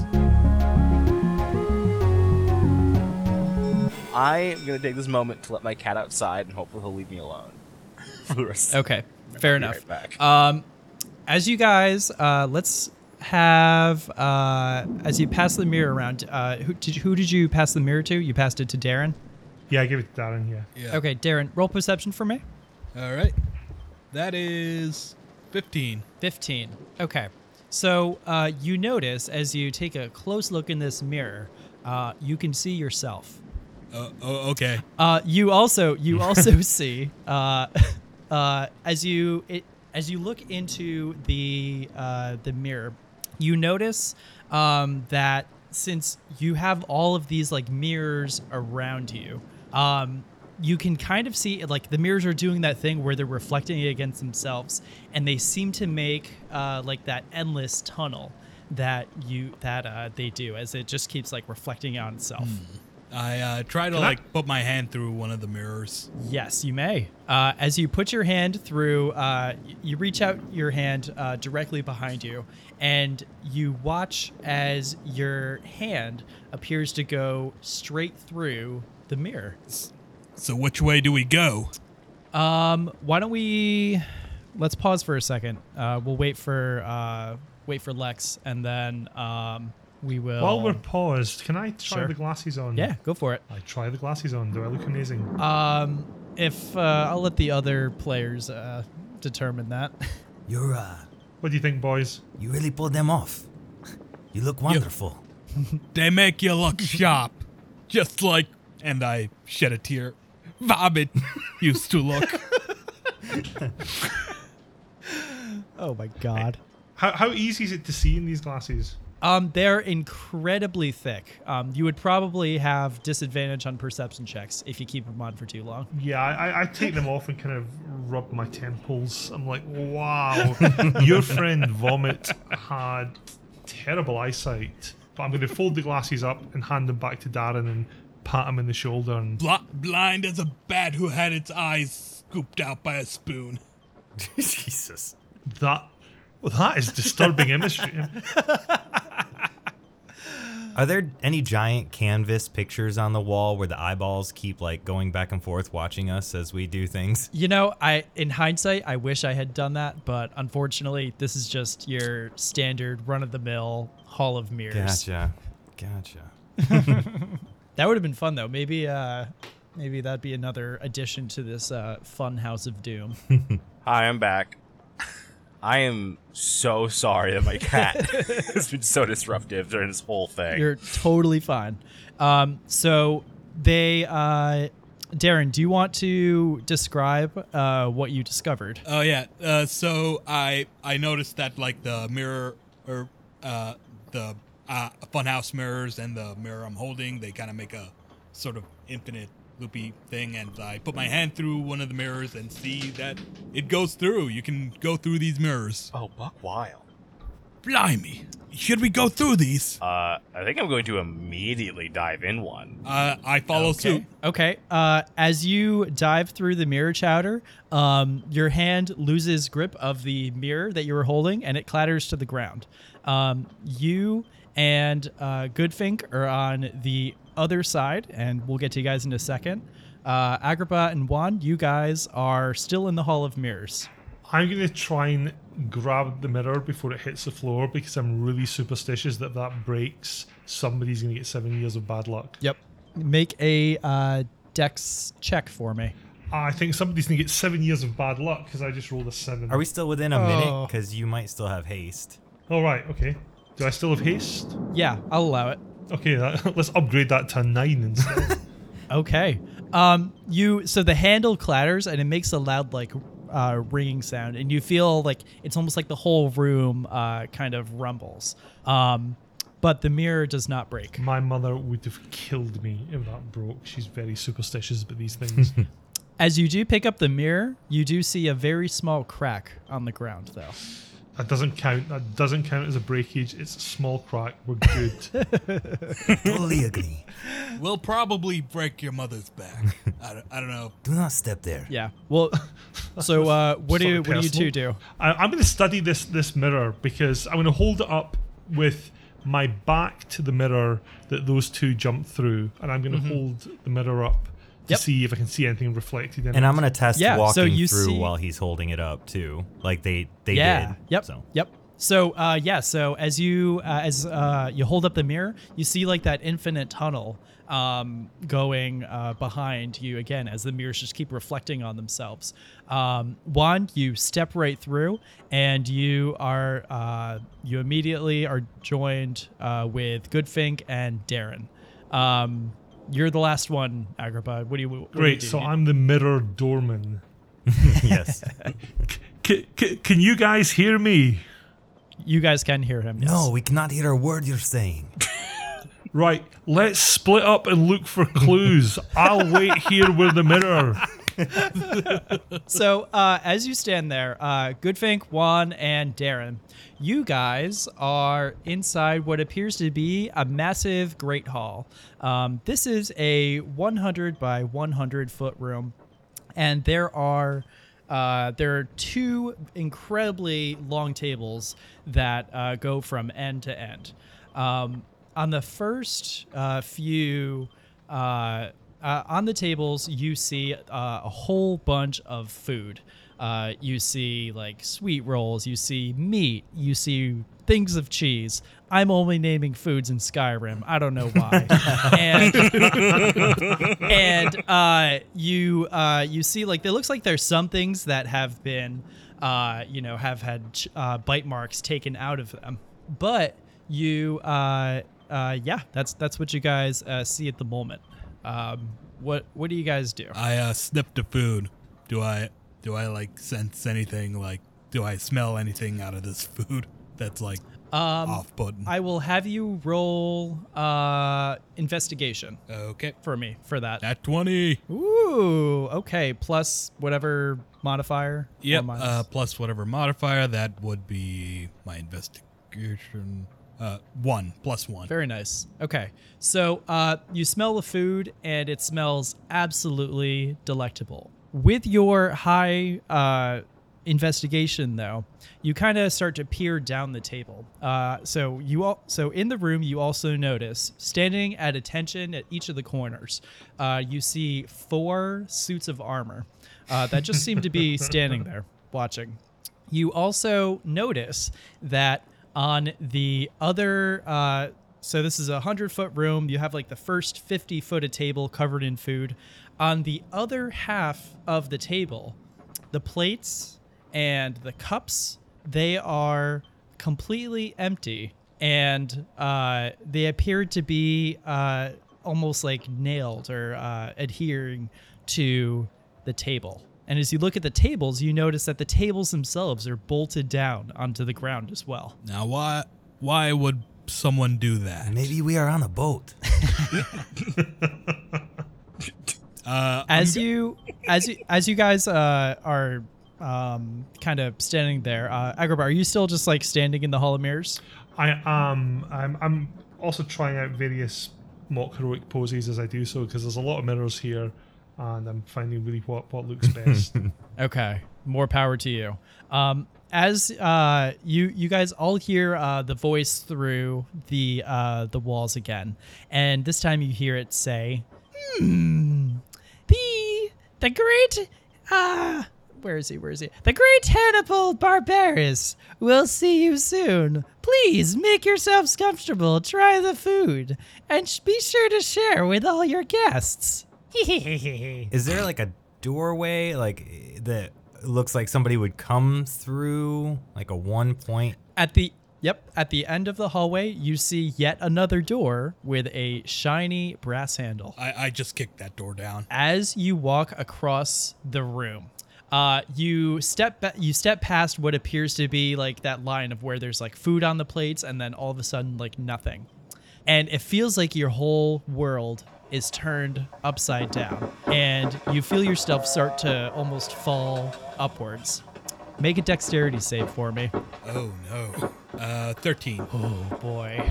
All right. So as you you are Think- you try think to it could be grasp onto acrobatics because this is No, this is a saving throw. oh saving. Oh I wait. think I get oh it. wait. Then it's fifteen. fifteen. 15? Yeah. You lucky son of a bitch.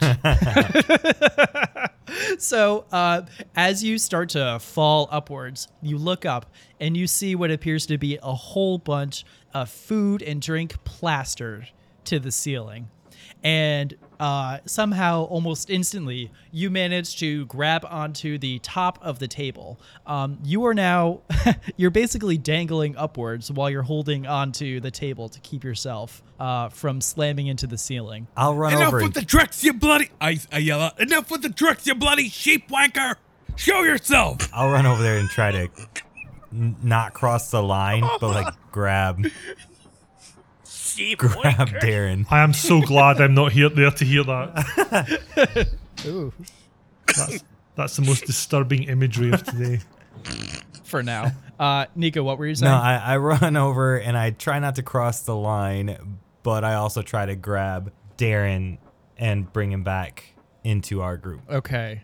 Um, make a uh, yeah, I guess roll make a strength check for me as you try to like grab him back and pull him over to the right side. I got a 12. That will work. I'll allow that. Um, so uh, you manage to like pull him, and then uh, Darren he basically like falls down and slams onto the uh, the table where gravity seems to be working properly, and uh, you are slightly covered in food and drink, but you are no longer at risk of falling. All right. So to test out what just happened, I'm gonna take whatever's nearby, whatever piece of food or drink, and just uh, throw it over the line and to see if it does the gravity thing. It absolutely does. Uh, you toss it and it starts to like kind of fall down, but then as soon as it crosses that line, it immediately starts to just go fly right up.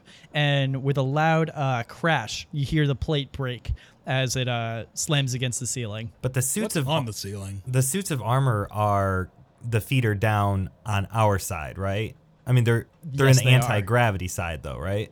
They are, yes, they are on the floor. Like all of them are on the floor. What's on the ceiling? Like, if you look Just up, food, drink. Um, that's all you can really see for now. gotcha. Uh, are the are the knights like bolted down to the ground, or the uh the knights that are in the the corners of like the anti-gravity zone um Hmm. they appear to have uh some bolts in their feet okay? Let's see here. Can we do? So if we crawled, like, how far did the tables go? So if we got under the tables and crawled, so that when we flipped, so that when the gravity flipped, we were on the tables instead of falling to Yep. the ceiling. um so you would there there's basically two tables there's about uh 20 feet from the end of the table to each knight Wait, did did the voice say something about like feeding your friends or something? Right? yes did I it imagine did that? uh you hear the voice say through the walls why yes what a good listener we have Is the goal here just to put food into the armor? Is that what? Are we just supposed to just eat the food? Or are we supposed to feed the knights? Yeah, that's what I'm saying. Like, Well, there are two knights on your side of the rooms. You can try it out, and see what Oh, happens. I didn't realize there were knights Okay. on our side of the room too. Okay, okay. I'm gonna. Yes, yeah. I'm sorry. I said I said that they were in all corners of Gotcha. Gotcha. So, okay, okay. Yeah. gotcha. So I'm gonna take a piece of cheese and just open up the front visor Yep. lid Yeah, thing of the knight I'm and gonna just do this- put the cheese down there. I'm gonna do the same with like one of those sweet rolls from Skyrim. Yep. so uh, you guys uh, take your respective foods and open up the visors of the uh, of the knights, and you guys drop it in, and with a loud chunk, the visor um, the visor slams shut, and the knight appears to uh, go from crossing his hands in front of him to basically being at rest and relaxed at his sides. Oh, he had a tummy ache. Not anymore. He was a hungry boy. Hungy. Okay, so Um, Agrippa, are you still in the Hall of Mirrors? Yeah, can I hear any of this nonsense happening? you hear everything, especially the uh, the sound of the plate um, hitting the ceiling. Uh, definitely would have caught your attention. Okay, I, against my better judgment, then, holding the mirror, I'm going to walk backwards through into the, the infinite corridor of mirrorness. Okay. Uh, as you step into the mirrors, uh, your your hand, you drop the mirror, and you are in the this uh, great feast hall along with everybody else. Right as soon as uh, you come there, just in time to see the knights uh, relax at arms. And Juan's ab- about to as- put food in another knight's in one of the knight's mouths again, just to see if more food helps. Yeah, Hmm. go for it. Um, it it it doesn't really do much, but you know, it, I'm sure that they're happy. Are, are you guys feeding suits of armor? Agri- Ag- Agrippa, do not cross that line. And I and I point to the ceiling to show all the food and plates and stuff. ah, now that we've fed the knights on this side, um, I'm gonna take out that bus to like throw it across the line, just see if anything changed. Okay. Um, nothing has changed, and the bus just flies up through the air and smashes on the ceiling. And the voice uh, calls through the walls and say, "Ooh, that was valuable, wasn't it?" If there were more, I'd smash them. And okay, uh, do any of you blokes got mage hand? Maybe we can like feed the other knights with that. Uh, question: Are the knights' visors up on the other side? Uh, they are not. Okay. Um, you guys had to raise the visors on uh, for the knight, two knights on your side. Um, also, just to know, Mage Hand does have a range of 30 feet, and there's 50 feet in between where that line is and um where the the the other knights are. So I'm gonna pull out some pythons, which are the rock climbing things. Okay. Um, and I am fully just gonna go on the other side and use those to like crawl to the knights to feed them. Um, okay. So let me think about this. So I'm going to say this does let you create, basically create your own footholds as you like slide across the top of the table. Um, you're still going to have to make an athletics check because you're basically uh, in free fall and climbing and stuff. yeah, no worries. Okay. Oh, oh, I was thinking like um like actually going on the ceiling and pulling my way down the wall to them, not to the table. Um. Oh. Oh. Wait. I, am confused. I'm sorry. Um so I go on the other side. I Okay. fall to the ceiling. How, Okay. how well depends on how high it is if I do this or not. How high is the ceiling? it is a hundred foot square room, so 100 Oh, feet. fully never mind. Actually didn't realize how tall the room was. Uh that's that's a whole lot more damage than I'm willing to take. Never mind that plan. It's only 10d6. That's enough to kill me. Max roll, I'm gone. so with that in mind, um hmm, maybe don't do that. Uh who here has a good athletics though? I do, and also I got something else up my sleeve. Uh, so I am going to cast Enhance Ability. You touch a creature and bestow upon a magical enhancement. Choose one of the following effects. Uh, I am going with Bull Strength. The target has advantage on strength checks, and their carry capacity doubles. Wow. Okay. So I'm gonna cast that on myself, and I'm just gonna like crawl to the knights on the other side. You know, once I pass that line, it's like climbing thing. So yeah.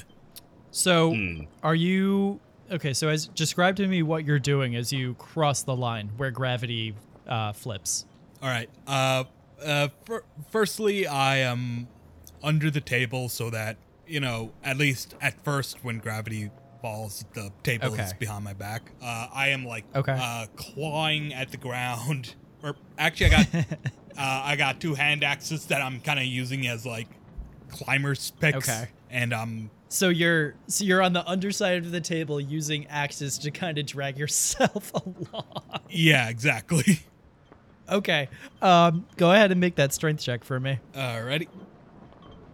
Uh, advantage, thank God. That is uh 16. Okay. Um, so you uh, Wait, 18. crawl and 18 Yep. either way uh, you crawl and you make your way underneath one of the tables and you successfully uh, pull yourself to uh, the end and as you peer out the the um, the underside of the table you see the knight about uh, 20 feet away uh, with the his visor is still down Wait a second. His visor is down, but gravity's But he's flipped. hanging But upside he's- down. But gravity's flipped. How is the visor down? uh, yeah, it, like I, Cruel. I see that I'm you here- have uh, found a flaw in my logic here. Um, the let's just Don't, uh, don't worry, the, the answer is magic. the uh, what assuming, Cause yeah. of magic. it's it's magic. I'm assuming just cruel magic. Considering the knights don't, um, don't seem to be as affected, uh, even though like they have the bolts in their feet, but they don't really seem to be as affected by this as much as other things. Um, otherwise, their arms would be flying up too, you know. Um, so the visors are uh, the visor is down. Okay, okay. Uh, What do then you I okay, okay. Get can I reach the knight's visor like using my longsword? Like I I'm reaching out. I'm trying to like open the visor with the longsword. Um, You said 20 feet, right? Yeah, no, that's not. gonna work. Yes, that's yeah. If, assume you have like a five foot reach. Uh, okay. Get, go with me on this as I revisit my original plan, but smarter. okay. 'Cause I'm a good thinker. Um, so on the normal gravity side, yes. right? I use the pythons to climb to the top of the ceiling on the normal gravity side, Okay. then shimmy over to the flip gravity side, Okay. and now I'm on the ceiling. And then you theoretically could walk on the ceiling. Yes. Yes. and then I can use the pythons to climb down the other way to the knight. okay. Um. All right. You're gonna have to roll athletics to climb up the non-gravity flipped side. Is Goodfink saying this out loud? Yes. Okay. Wait, wait, wait. Why Listen, don't I'm you? a good, Okay, I'm a good we- thinker. Hear me out. You're a very good thinker. How about you give the pythons to me and I'll do that? Wait, but, And uh, I'll quick- flick, real flick quick, my hair though. heroically. Something prestidigitation can do. Uh, a puff of wind. So I'm thinking I use prestidigitation to create a puff of wind that'll open the visor. Can I do that? Would you let that happen? Uh, prestidigitation. 5e. Let me see. I got it. I got it. A little puff of wind, huh? I will allow that. yes. I just think the whole the idea of just a little fart cloud, just opening up the visor, is really funny to All me. right. I, I use prestidigitation, create a little fart cloud to open up the visor. All right, and with a with a loud clang, the uh, the visor swings upward and appears to be stuck in place. Uh, Yes. now, But hear me out. I can climb up. I like this plan. Give them to me. I'll climb up. I'll walk along the ceiling because that looks kind of cool. And walk down, and then I'll start lobbing cheese into the. Actually, I I have a second climber's kit in my inventory as well, so I'll say, Let's both don't do you it. take mine, and I'll give you this. I don't want to go there." And I'll hand it to to Agrippa. That looks terrifying. And I'll sit down to What are the walls made of? I'll sit down to eat a piece of bread from the table while I'm watching these three do this. bread. nice. Okay, I'm gonna take. Okay. And like the visor's open, and we could just like chuck cheese from across the room, but I'm fully choosing to not notice. Yeah, I, I'm all in in this ceiling climbing plan. This is amazing. It's going to work. I'm, I'm gonna Okay. take a piece of food and try to uh, toss a piece of food into the night spicer or Um, helmet. There's no food on the table on your side. It's all on the ceiling, and I do not recall you saying that you brought food with you. I So, I and I, I didn't. want to see this uh this uh this ceiling plan work. So, whoever's climbing, roll athletics for me. Listen, Chowder did the actual best plan, but This is the, the glorious plan. Like be- you, but did you got the ninety visor percent of the open. work. The yeah, before I is open. climb, I am taking some food from the table. yes, I'm putting it in my backpack where it's easily reachable. Okay. Um, and let's see those checks. Um, is Juan climbing as well? No, I, ha- did- I handed my climbing kit, kit all to- over to Agrippa. So I'm I'm making a sandwich now. Like I'm breaking apart the bread and I'm putting some cheese in there. Wise Uh, man. Yeah, I'm fully just taking a sweet roll and shoving it full of cheese and see how it tastes. Um, I got 24. oh, beautiful. Okay. Uh, and Goodfink, are you climbing up as well? Uh, he told me not to. Oh no, I thought you both were. Okay. All right. Oh, uh, he I don't said, get- "Why don't you let me do it?" And I said, "Okay." That is fine. Uh, Agrippa, you uh, artfully uh, climb your way to the top. Uh, you even stop to like pose for a little bit, about halfway up, uh, just because you know you look so damn good. And you are now, um, you are now basically, uh, you climb to the top, and then you kind of shimmy your way over, and you are now successfully standing on the ceiling of the the reversed gravity zone. Okay, I start walking towards where I could get an easy cheese shot into the visor. Okay. Easy It is shot. so it's about hundred feet up, um, hundred foot square room. Remember, but uh, yeah, I I kind of want to see this. Okay, so here, here's where the rare common sense is going to come into because my theory is that when the cheese expertly enters the visor, the anti gravity is going to turn off. So I am tying a rope around my waist, Okay. tying the other end round one of my climbing spikes, Okay.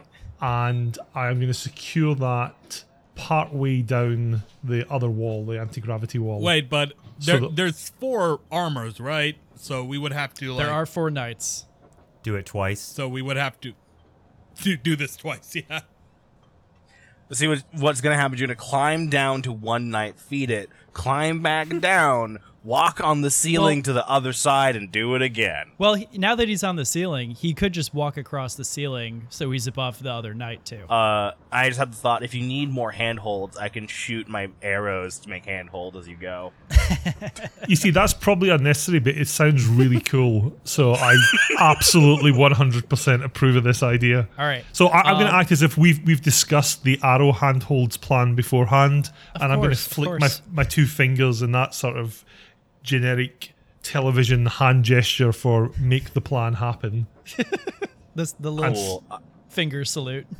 this plan is so much, and I love it. D and D is great. D and D is a great game, guys. Okay. Can- so, um, Can I at least the uh, first- use prestidigitation to create another puff of wind to open the other ma- knight's mask or visor? you would have to get a little bit closer. So you'd have to basically scale the underside of that other table too. Uh, I will do just that then. Okay, so while they are monkeying around on the ceiling, um, you shimmy your way down and you are working on um, that table as well. And I won't make you roll because you've already succeeded doing it once, and uh, that experience would carry over. All right, red. Okay. Um, so meanwhile, on the ceiling, um, uh, what piece of food are you gonna chuck into the knight uh, below you? A bit of cheese. Okay. Um, make a uh, strength check for me. Oh, not 20, so 26. Ooh. Nothing Uh, but net. It is absolutely the most perfect shot of throwing a cheese wheel you could ever do. If it were a sport, uh, you would be the the all star. Um, you'd be All that famous. cheese thrower. Um, All those years of practice Exactly. paying off. As Well, the- my the village ch- has an old custom of cheese throwing every year when the, the, the cheese is finally made, whatever you call that process. The, Yep. the, the old people will take the cheese to a hill outside the town and put buckets at the bottom. And it's customary for the young people to throw bits of cheese into the buckets to honor the deity of cheese making. Seems like an awful good waste of cheese, Gromit. That that is a quality backstory right there coming into play in the game. I The that's next amazing. character's a cheesemonger. That's- cheese. Um, yeah, nothing but net, and the visor uh, swings close, and the the knight is now uh, his arm shift, and he is now at rest. Um, uh, Darren, you successfully use prestidigitation to blow open the visor of the other knight. Um, and yeah, so so now what do you guys do? Can How's I that- reach this knight with a bit of bread? Um, if you if you walk across the ceiling to the other side of the room, then yes. I will attempt that, but before I throw the bread, I'm going to secure myself in place with the whole rope climbing spike, leave me dangling combo so that I don't just plummet to my death. Okay. Okay. You uh you pin the uh the the climbing pitten. Is that how you pronounce it? Pitten, python? Pitten? Python? I've never known. Yeah. The the climb the climbing spike thingamajig. You uh you hammer that into the uh the side of the room, and you are now uh basically strapped to the the top. Um, make another strength check for me as you try to hurl this piece of bread into the uh the gaping hole of the knight. Like, could I secure myself a sort of reasonable distance from the ground so I could drop down rather than sort of leave me hanging there pathetically? Yeah, how much- How much rope do you have? 50 feet. Yeah. Okay. Okay, so here we go. Round two. So that is not a nat 20, but 20 on the nose. 20 on the nose will succeed. Uh, this one, it, it makes you a little nervous as you throw it, as the uh, the bread seems to just kind of. It, it feels like you didn't put quite enough into it, but then it it sails into it with a loud clang. The visor closes, the knight rests, and you suddenly feel yourself uh, fall a bit. Uh, luckily, you had that uh, the climbing spike thingamajig, and you are pinned. Uh, you are h- hanging hanging off the wall, 50 feet in the air. Chowder, with a bit of a loud uh, crash, you uh, fall from the underside of the table, but you don't take any damage. Um, but Agrippa is now suspended 50 feet in the air. So I, I would use another climbing spike to Okay. whack that into the wall, and then I'm going to try and after de-securing the rope, if that's a word, try and actually climb down the wall. Okay. Make a one way. more one more athletics check for me as you climb down. Uh, okay, not as good. That will be 14. 14. Uh, you make it about uh, 20 feet down, and then you slip and you take uh, two points of bludgeoning damage as you crash into the floor. But uh, all of the knights appear to have been fed, and the gravity seems to be working as intended. And honestly, I think two points of bludgeoning damage is more than fair for whatever the fuck That's pretty, gen- that- that's pretty generous. Like, because I'm I'm reading enhance, and like one of the thing is cat's grace, right? And it says it also doesn't take damage from 20 feet or less if it isn't incapacitated. So I assume 20 feet, you do get damage for falling from that. Um, so you, I thought you only pick one of the buffs to give him. yeah, yeah, no, I'm I'm I'm saying that like if we're going as rules as written, I think 20 feet would Yes. do more damage. Oh, than I, that. that's fine. yeah, no, no. I'm just I, I. I rolled like shit. I rolled 2d6 and I rolled a 1 and a 1. oh, so. I see. Okay. so, Yeah. Well, we also have a custom in my village that every year, when, You okay there, Agrippa? yeah, yeah, that, that was that was part. That was a controlled descent. Everything's good. So check that I look great. Pick myself Okay. up, and I give the pythons, pitons, pitans, whatever they're called, back to Slobberjaw. You a crazy bloke. Okay. We should join a. We should start a band together. We should. It, We could call it the we call the band the pitans. yep. Um, so as you as the food and plates on the ceiling start to fall, um, don't worry, none of it's gonna hit you. Like it, you guys don't take any damage. Um, you guys do notice there appears to be a, a very uh, tall made sandwich with a with a giant skewer down the middle that falls. Um, I recognize that. I'm sure you do, as that is a sandwich that could only be expertly crafted by the one and only Scoops. I, I Okay. glare at the sandwich and kick it. He'll pay for this. I'll cash. He will pay for it. He will definitely pay for it. He owes the inn in my village. Old man Winkles once paid. I will casually walk over to the door now that those No, three have no, done. No, the I don't think you get it. They're dead. they, they bloody kicked it. I'm going to, I'm going to kill that puppet man. I think we have to go this And way. uh, All I- right. I, I'm going to, Yes. I'm going to kick the door down. So uh, Nico was, or uh, Juan was at the the door first. So Oh, what okay. do you what do you do there? uh, uh, yeah, I was just gonna open it up, just casually walk through after they did Okay. all that hard work, and I sat around eating a sandwich. I was just gonna walk to the door and swing it wide open. okay. Um, so the door swings wide open. In front of you is a giant uh, circular uh, room that's probably, uh, it, it looks like it has a whole bunch of little indentations in the middle of it. In each of those indentations, it has like a little uh, a bust or like a mannequin of a figure. And some of those figures uh, you don't recognize. Uh, a couple you do. You actually recognize to be, um, you recognize to be uh, almost like figurines of the the Clue crew. In the middle of the room, you see uh, a giant, uh, another head bust. And this one isn't small like the ones that you guys were carrying before. No, this one is about uh, 10 feet tall. Um, in this one is in the the bust of Hannibal Barbarus. And as you guys step into the room, you notice that there are four bodies laying on the ground around this uh, this giant stone bust. And that voice calls out to you, this time not from the walls, but from the bust itself. Well, it appears you've made it to the Hall of Puppets. I created the Clue Crew in an effort to basically control the minds of everybody else. Because whatever the Clue Crew does, everybody else follows. Isn't that right? And he indicates towards um, the people who are clearly dressed as detectives. Everybody wants to be the Clue Crew. I, I don't get it. No, I'm just here to collect for sandwiches, drinks, and trap making equipment. These guys have left a big bill behind, so if you'll pay me, I will be on my way. I'm afraid that it's uh it's past that.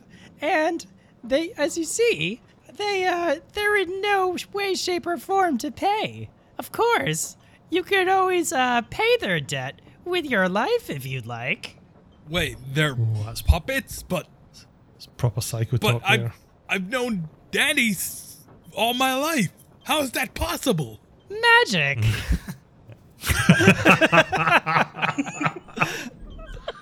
Just like those knights' visors. as uh, he uh, you hear him speak out again he says well i suppose uh, i suppose that all good things must come to an end. Uh, puppets to attention. And you guys see as uh, as if they're like invisible strings being pulled from this uh, like from the arms and legs and like the, the bodies of these uh, the adventurers there. You see them slowly start to rise in, the, in this really uh, uh, uh, in this really like creepy unsettling way um, we are going to roll initiative one last time I am going to enjoy this. Seven. 18. Six. uh goodfink had a six Yep. okay uh juan what'd you Eight. have eight uh agrippa what'd you have 18. 18 chowder what'd you have Seven. Seven. Okay. So just do all this. I apologize. Promote. Okay. Um, so from uh, as you guys are kind of stand at ready, as you see like these four, um, the, the the four adventurers like kind of shambling towards you guys. Um, you do see that there appears to be like almost like this uh, magical um, not so much a string, but more like a tether that kind of feeds back to the the statue. Um, and so, uh, with that in mind, Agrippa, you may go lead off. Okay, I am going to cast, as my first action, True Strike against the large statue. Okay. And as my second action, I'm going to try and make my way towards the the large statue, the large bust. Okay. Um, as you you you get to, uh, you guys are now uh, right now about thirty feet away from the statue, um, and the the the other adventures uh, are about halfway in between. So if you if you do want to move past them, you'll probably incur some attacks of opportunity. Um, so if that affects anything that you want to do. Okay, well, I will be. You know, I'm assuming that my action is, got me close enough to be near them, and I can't Yes. go through Yes, them yes. to get to the statue this turn. So that, that's me done. I've done. my Okay. two. Yep. So you are uh, you are in front of the the the four adventurers. Um, one appears to be uh, dressed in like a, like a, a white uh, blouse. Um, looks like she probably had an ascot around her neck, but who knows? Um, she is going to take a swing at the person who's closest. That is a that is a twelve. Okay, my armor class is 18. Oh my goodness. Okay. So um her her claws, like her her hands have kind of turned into like these uh gross claws. They um they they kind of rake uselessly against your armor. Um the other 3 are going to start to shamble towards the rest of the party. If you'd like to make an opportunity attack against any one of them, Agrippa, by all means go ahead. Which one looks most like the sandwich monkey?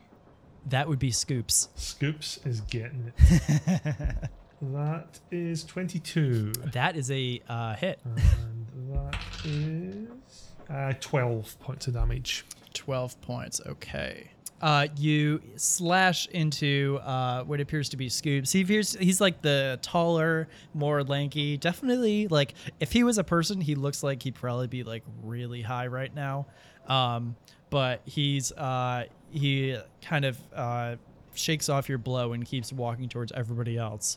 Uh, Juan, it is your turn. Okay, so these adventures, they're actual humanoid people, right? They're not like the constructs that we saw around. These are humanoids. Perfect. Yes. I am going to say not yet, and I'm going to cast hold person on the two closest people to Agrippa. So, Okay. Nice. Uh, let's see. I have to make a wisdom. save yep, for DC that, right? 14. Okay. Uh, that is a. Uh, let me see. That is a 15 and a 12. All right. So one of them, I think one of them becomes uh, paralyzed by your spell. And uh, you see that uh, Scoops keeps on shambling forward, although one of them that appears to have been struggling to, to walk without, as if they couldn't really see properly, um, they freeze in location. Awesome. Yep, it is paralyzed, and that's my turn. and it is paralyzed. Awesome. All right. Uh, Darren Slags, what are you doing?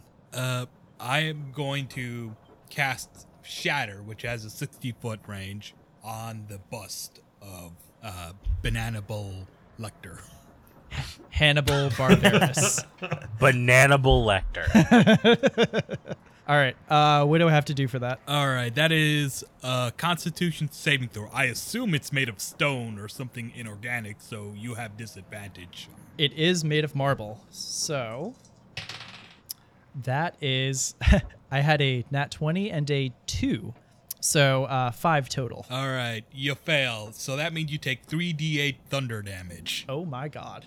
And uh, any non magical objects around the bust also shatter uh, within a 10 foot Okay. radius. Okay. Yeah, there there isn't, but that's good to know. Uh, so that is 15 damage altogether.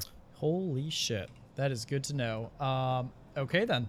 Let's do sorry, just gotta clean something up here. Okay, awesome. Yeah. So uh your your spell connects and it connects hard. Um, visible cracks can be seen against the um against the the statue as they start to form from the base. Um Goodfink, it is your turn. okay. Um. So the bus looks like it's almost broken. You said. Um, it looks like it, it it's starting to crack, but it definitely still seems pretty sturdy. Okay. Then, hmm. Do we think we can save these people? Is the question. Um, I will let you. Um, you can roll insight on that if you'd like. Okay. If you, yeah, because I know you have that ability to basically size things up, right? You can use that. I'll let you use that ability to do that. Okay. Um. That is a twenty-two. And deception is uh I got a 4. Cool. So, um you definitely yes, you do think that the the hero, the adventures of the Clue crew could be saved um if the the statue is um destroyed or somehow like disrupted. Okay. Um yeah. Gotcha. Okay. Then I'm going to aim at the statue. Okay. Um, would you? So I just used that insight ability, which normally would let me use sneak attack on a target. Um, would you let me count that time, or you, or was that just to figure out if we can save them? And fine either way. If you're if you're using that ability, I'll give you sneak attack for it. Okay, cool. So I'm going to roll. I'm going to use my longbow. Okay. Um, it's a 24? 24. 24 hits. All right.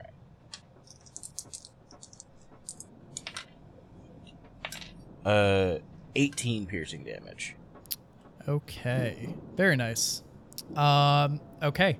So as uh as the the spells and the arrows uh clatter against the the bust, uh you hear like a loud uh sickening like laugh and it, it's not like a laugh that is funny. It's one that uh makes you uh all fear fearful. Um I need everybody to make a wisdom saving throw.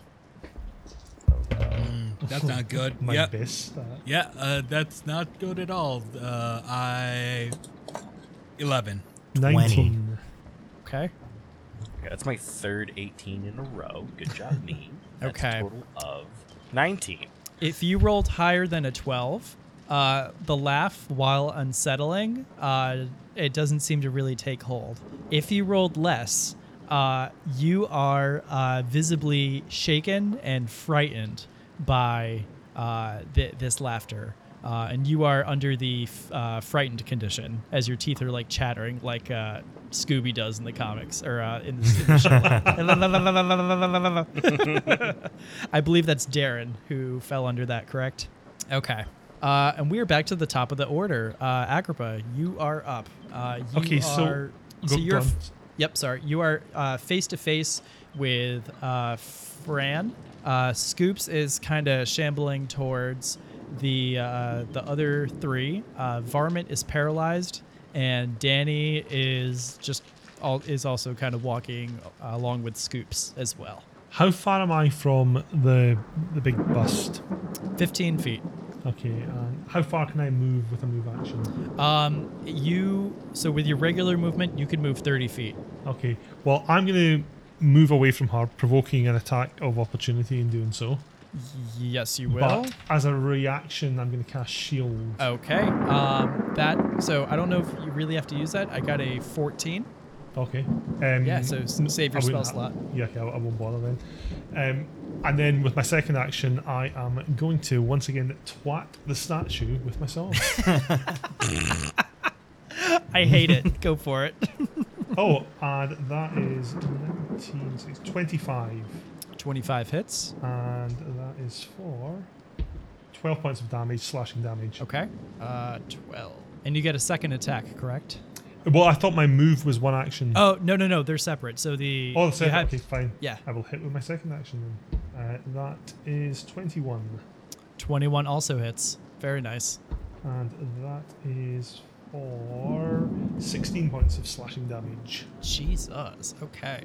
Uh, yeah. So your your blade is you're using your longsword, right? Yes. You are slashing and uh, attacking the cracks that were formed by um, by Goodfink's arrow and by the shatter spell that Darren had casted. Um, and the, the, the statue, uh, you start to see like little bits and pieces crumbling from it.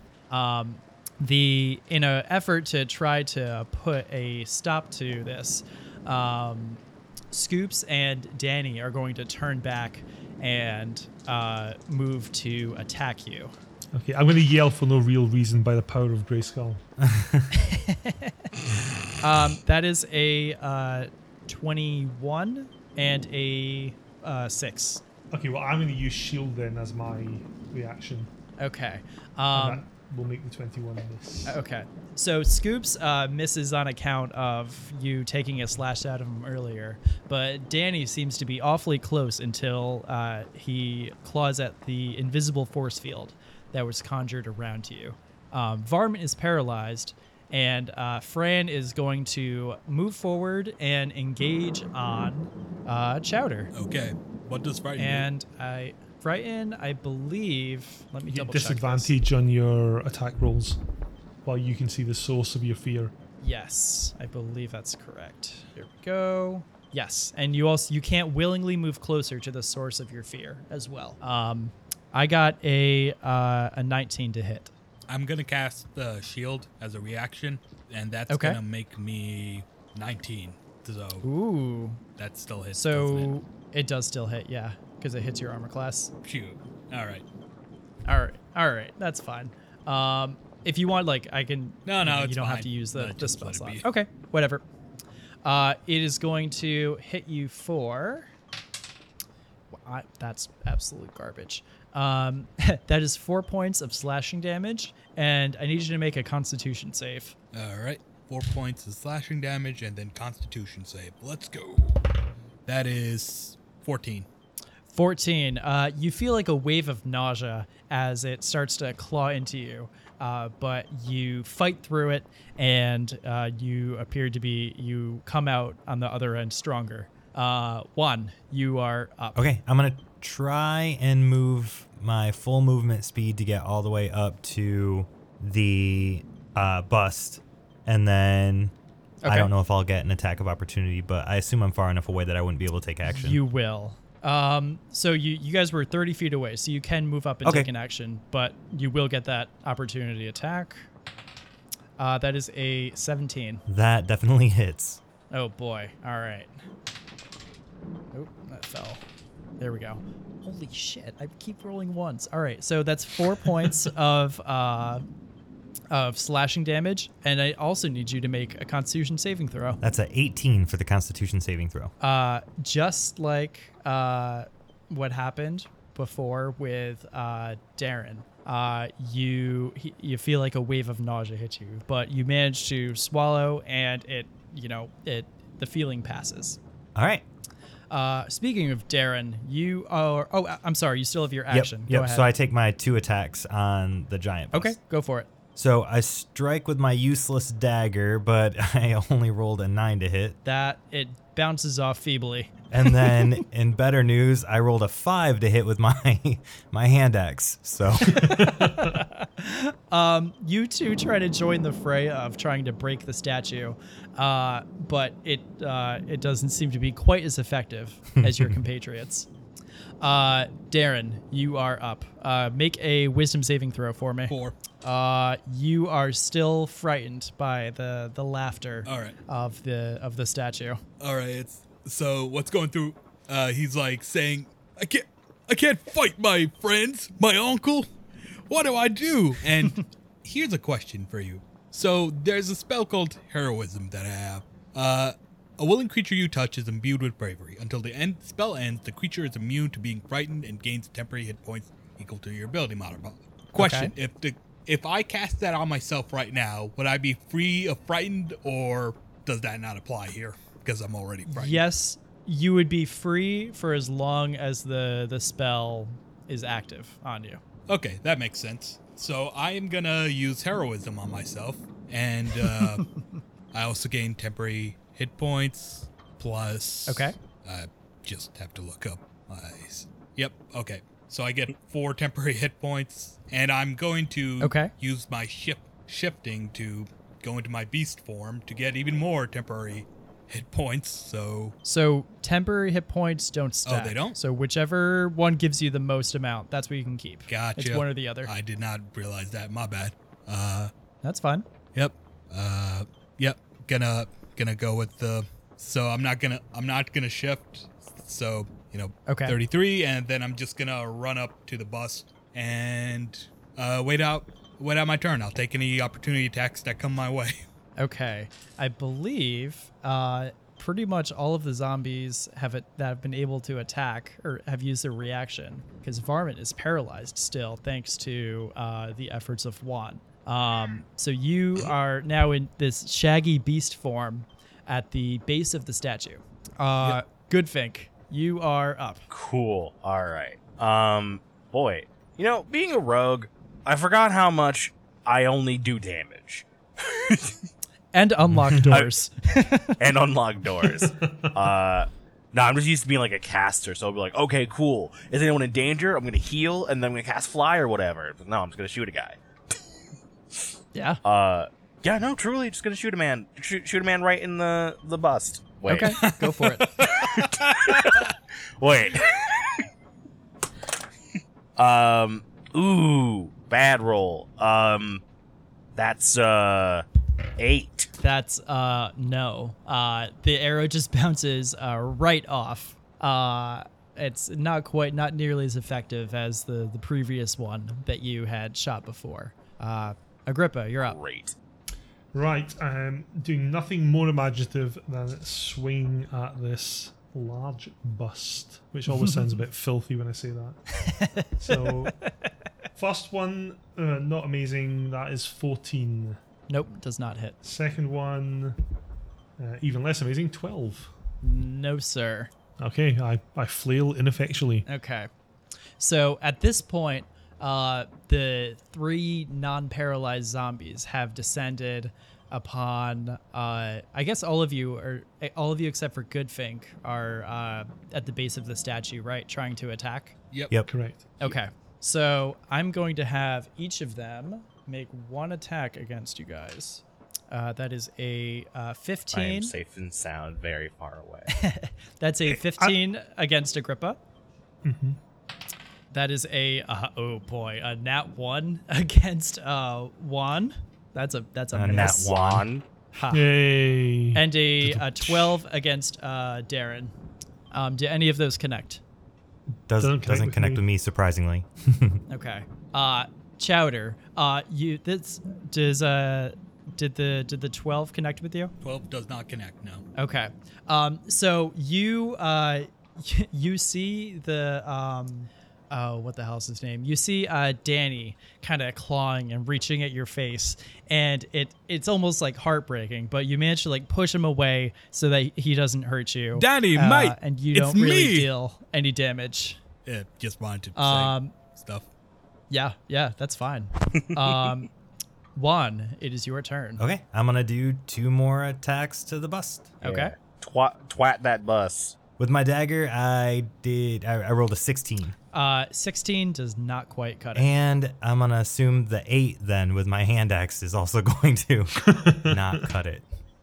This it that is correct. Eh, Got it. All right. Uh, Darren, you're up. Okay. Uh, wait, I need to look at the exact wording of something real quick. Sorry, should have looked at Of that what? earlier, but uh, You're fine. okay. So, uh, what I'm gonna do is I am going to swing my longsword and then, as a bonus action, take a bite at the bust.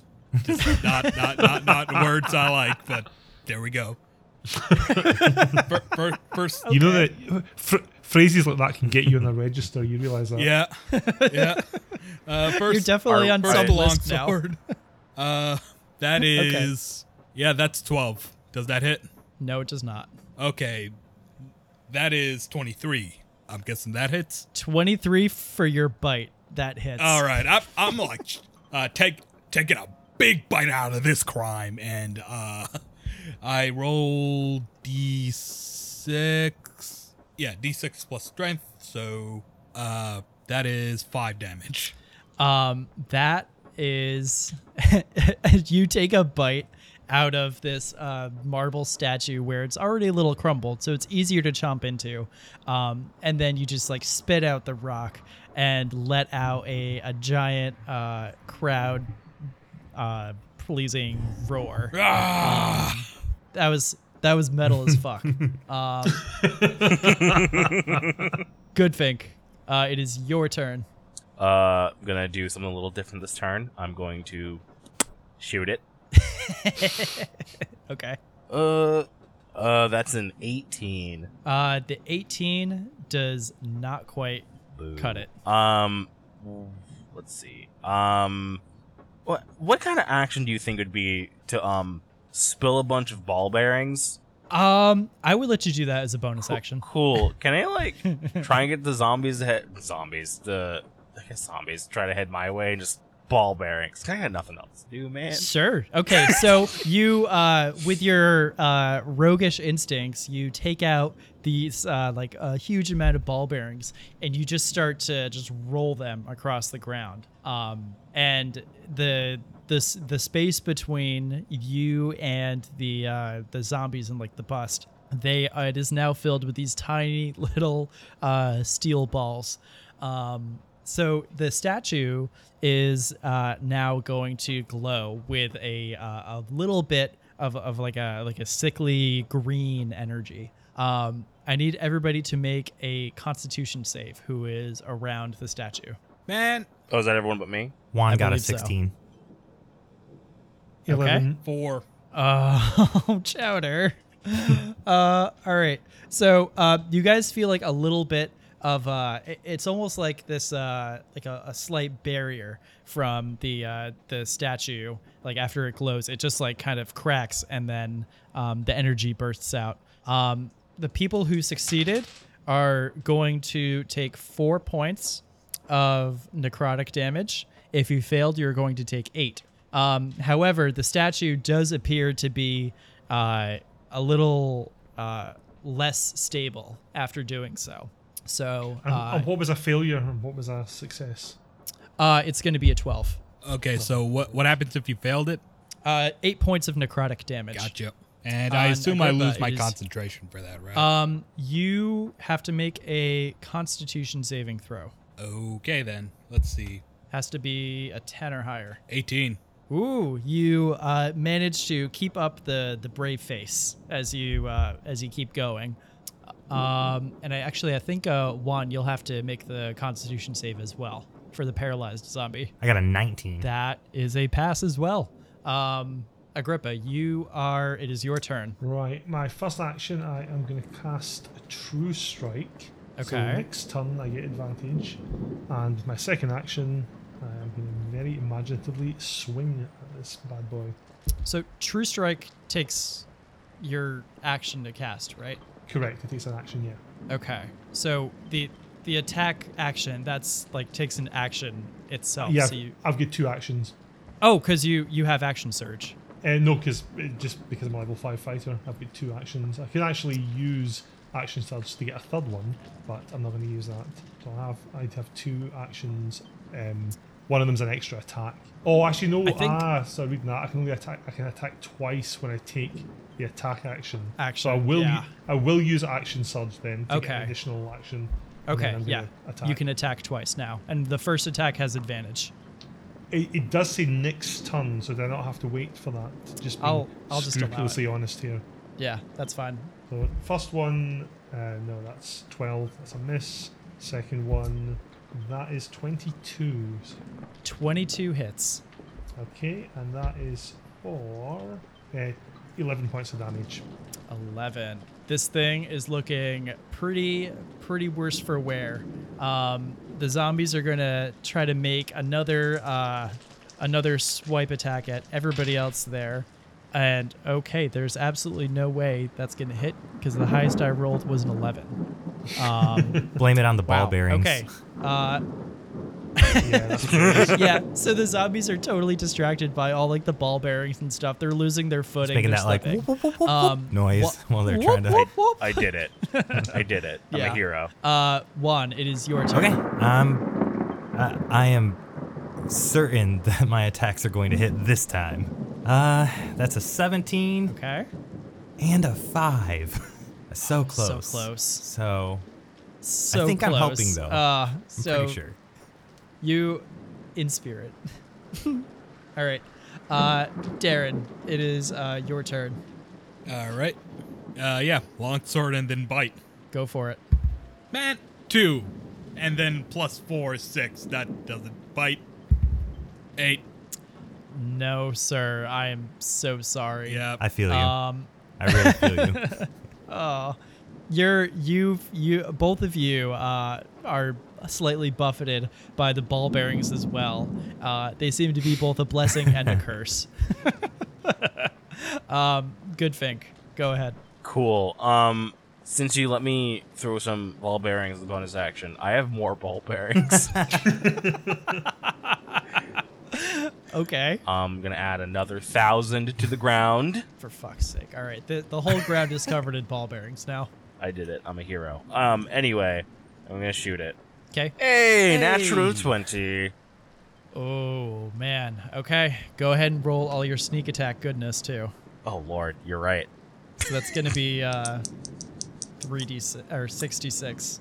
Oh, don't do this to me, dice. Uh, thirty-seven. Okay. As your arrow, uh, the ball bearings uh, seem to almost they distract the statue as well.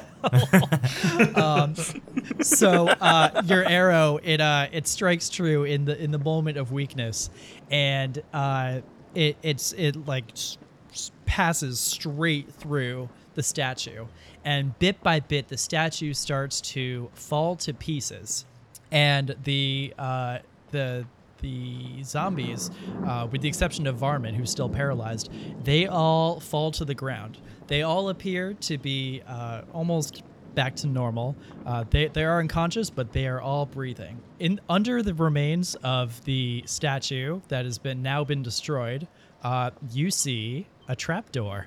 Um, I'm gonna wrench this trapdoor open. Okay. You pull it open. Underneath the trapdoor, uh, you see uh, a, a very Old man Jenkins. you see the uh, where the hell is it? You see the uh, uh, what appears to be a giant dog sitting at a table with a bunch of levers and cranks underneath everything else, and he looks up and he says, "Oh no." you all recognize this dog to be Shaggy, dog that belongs to the Clue crew. Ruh-roh. You? But Um, why?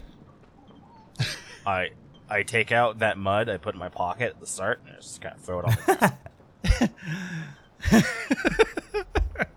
You leave your mark on the ground. Um, and Shaggy, the dog, says, "This, this, this can't be. I was the one who, who basically, I, I was the face of the our party. I did everything, and they got all the credit. I'm a talking I'm- dog, for God's sake." I'm going to put my sword at his throat and say, speaking of credit, you are on the hook for 15 loads loaves of bread, three wheels of cheese, two hocks of ham, and assorted ropes, iron spikes, and nets. You're coming back to pay, buddy. You get you As, betrayed. uh, you betrayed a Bad dog. bad um, dog. Yeah, Bad you're dog. not a good boy. as as the you see the uh, the adventure party starts to stir a bit, and uh, your uncle Danny comes up to you, uh, Darren. He says, "Oh, thank you, my boy. I I don't know what what we would have done without you, without all of you. Uh, this this this beast of a of a dog. It it had us under its control for for uh, oh, it was absolutely horrid." Uh, and you hear Shaggy Dog say, "And I would have gotten away with it too, if it weren't for you meddling adventurers."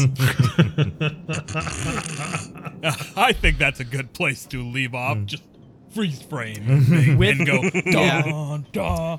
Hey, with hey, that, hey. um, with that, Yep. uh, Agrippa, you, uh, I guess all of you, uh, leave the there. There's a there's a magical door on the side that takes you back to the entrance hall, so you don't have to go through the funhouse again. Um, you guys uh, bring the uh, shaggy dog back to the very confused authorities uh, and turn him in where he is forced to pay for all of his crimes.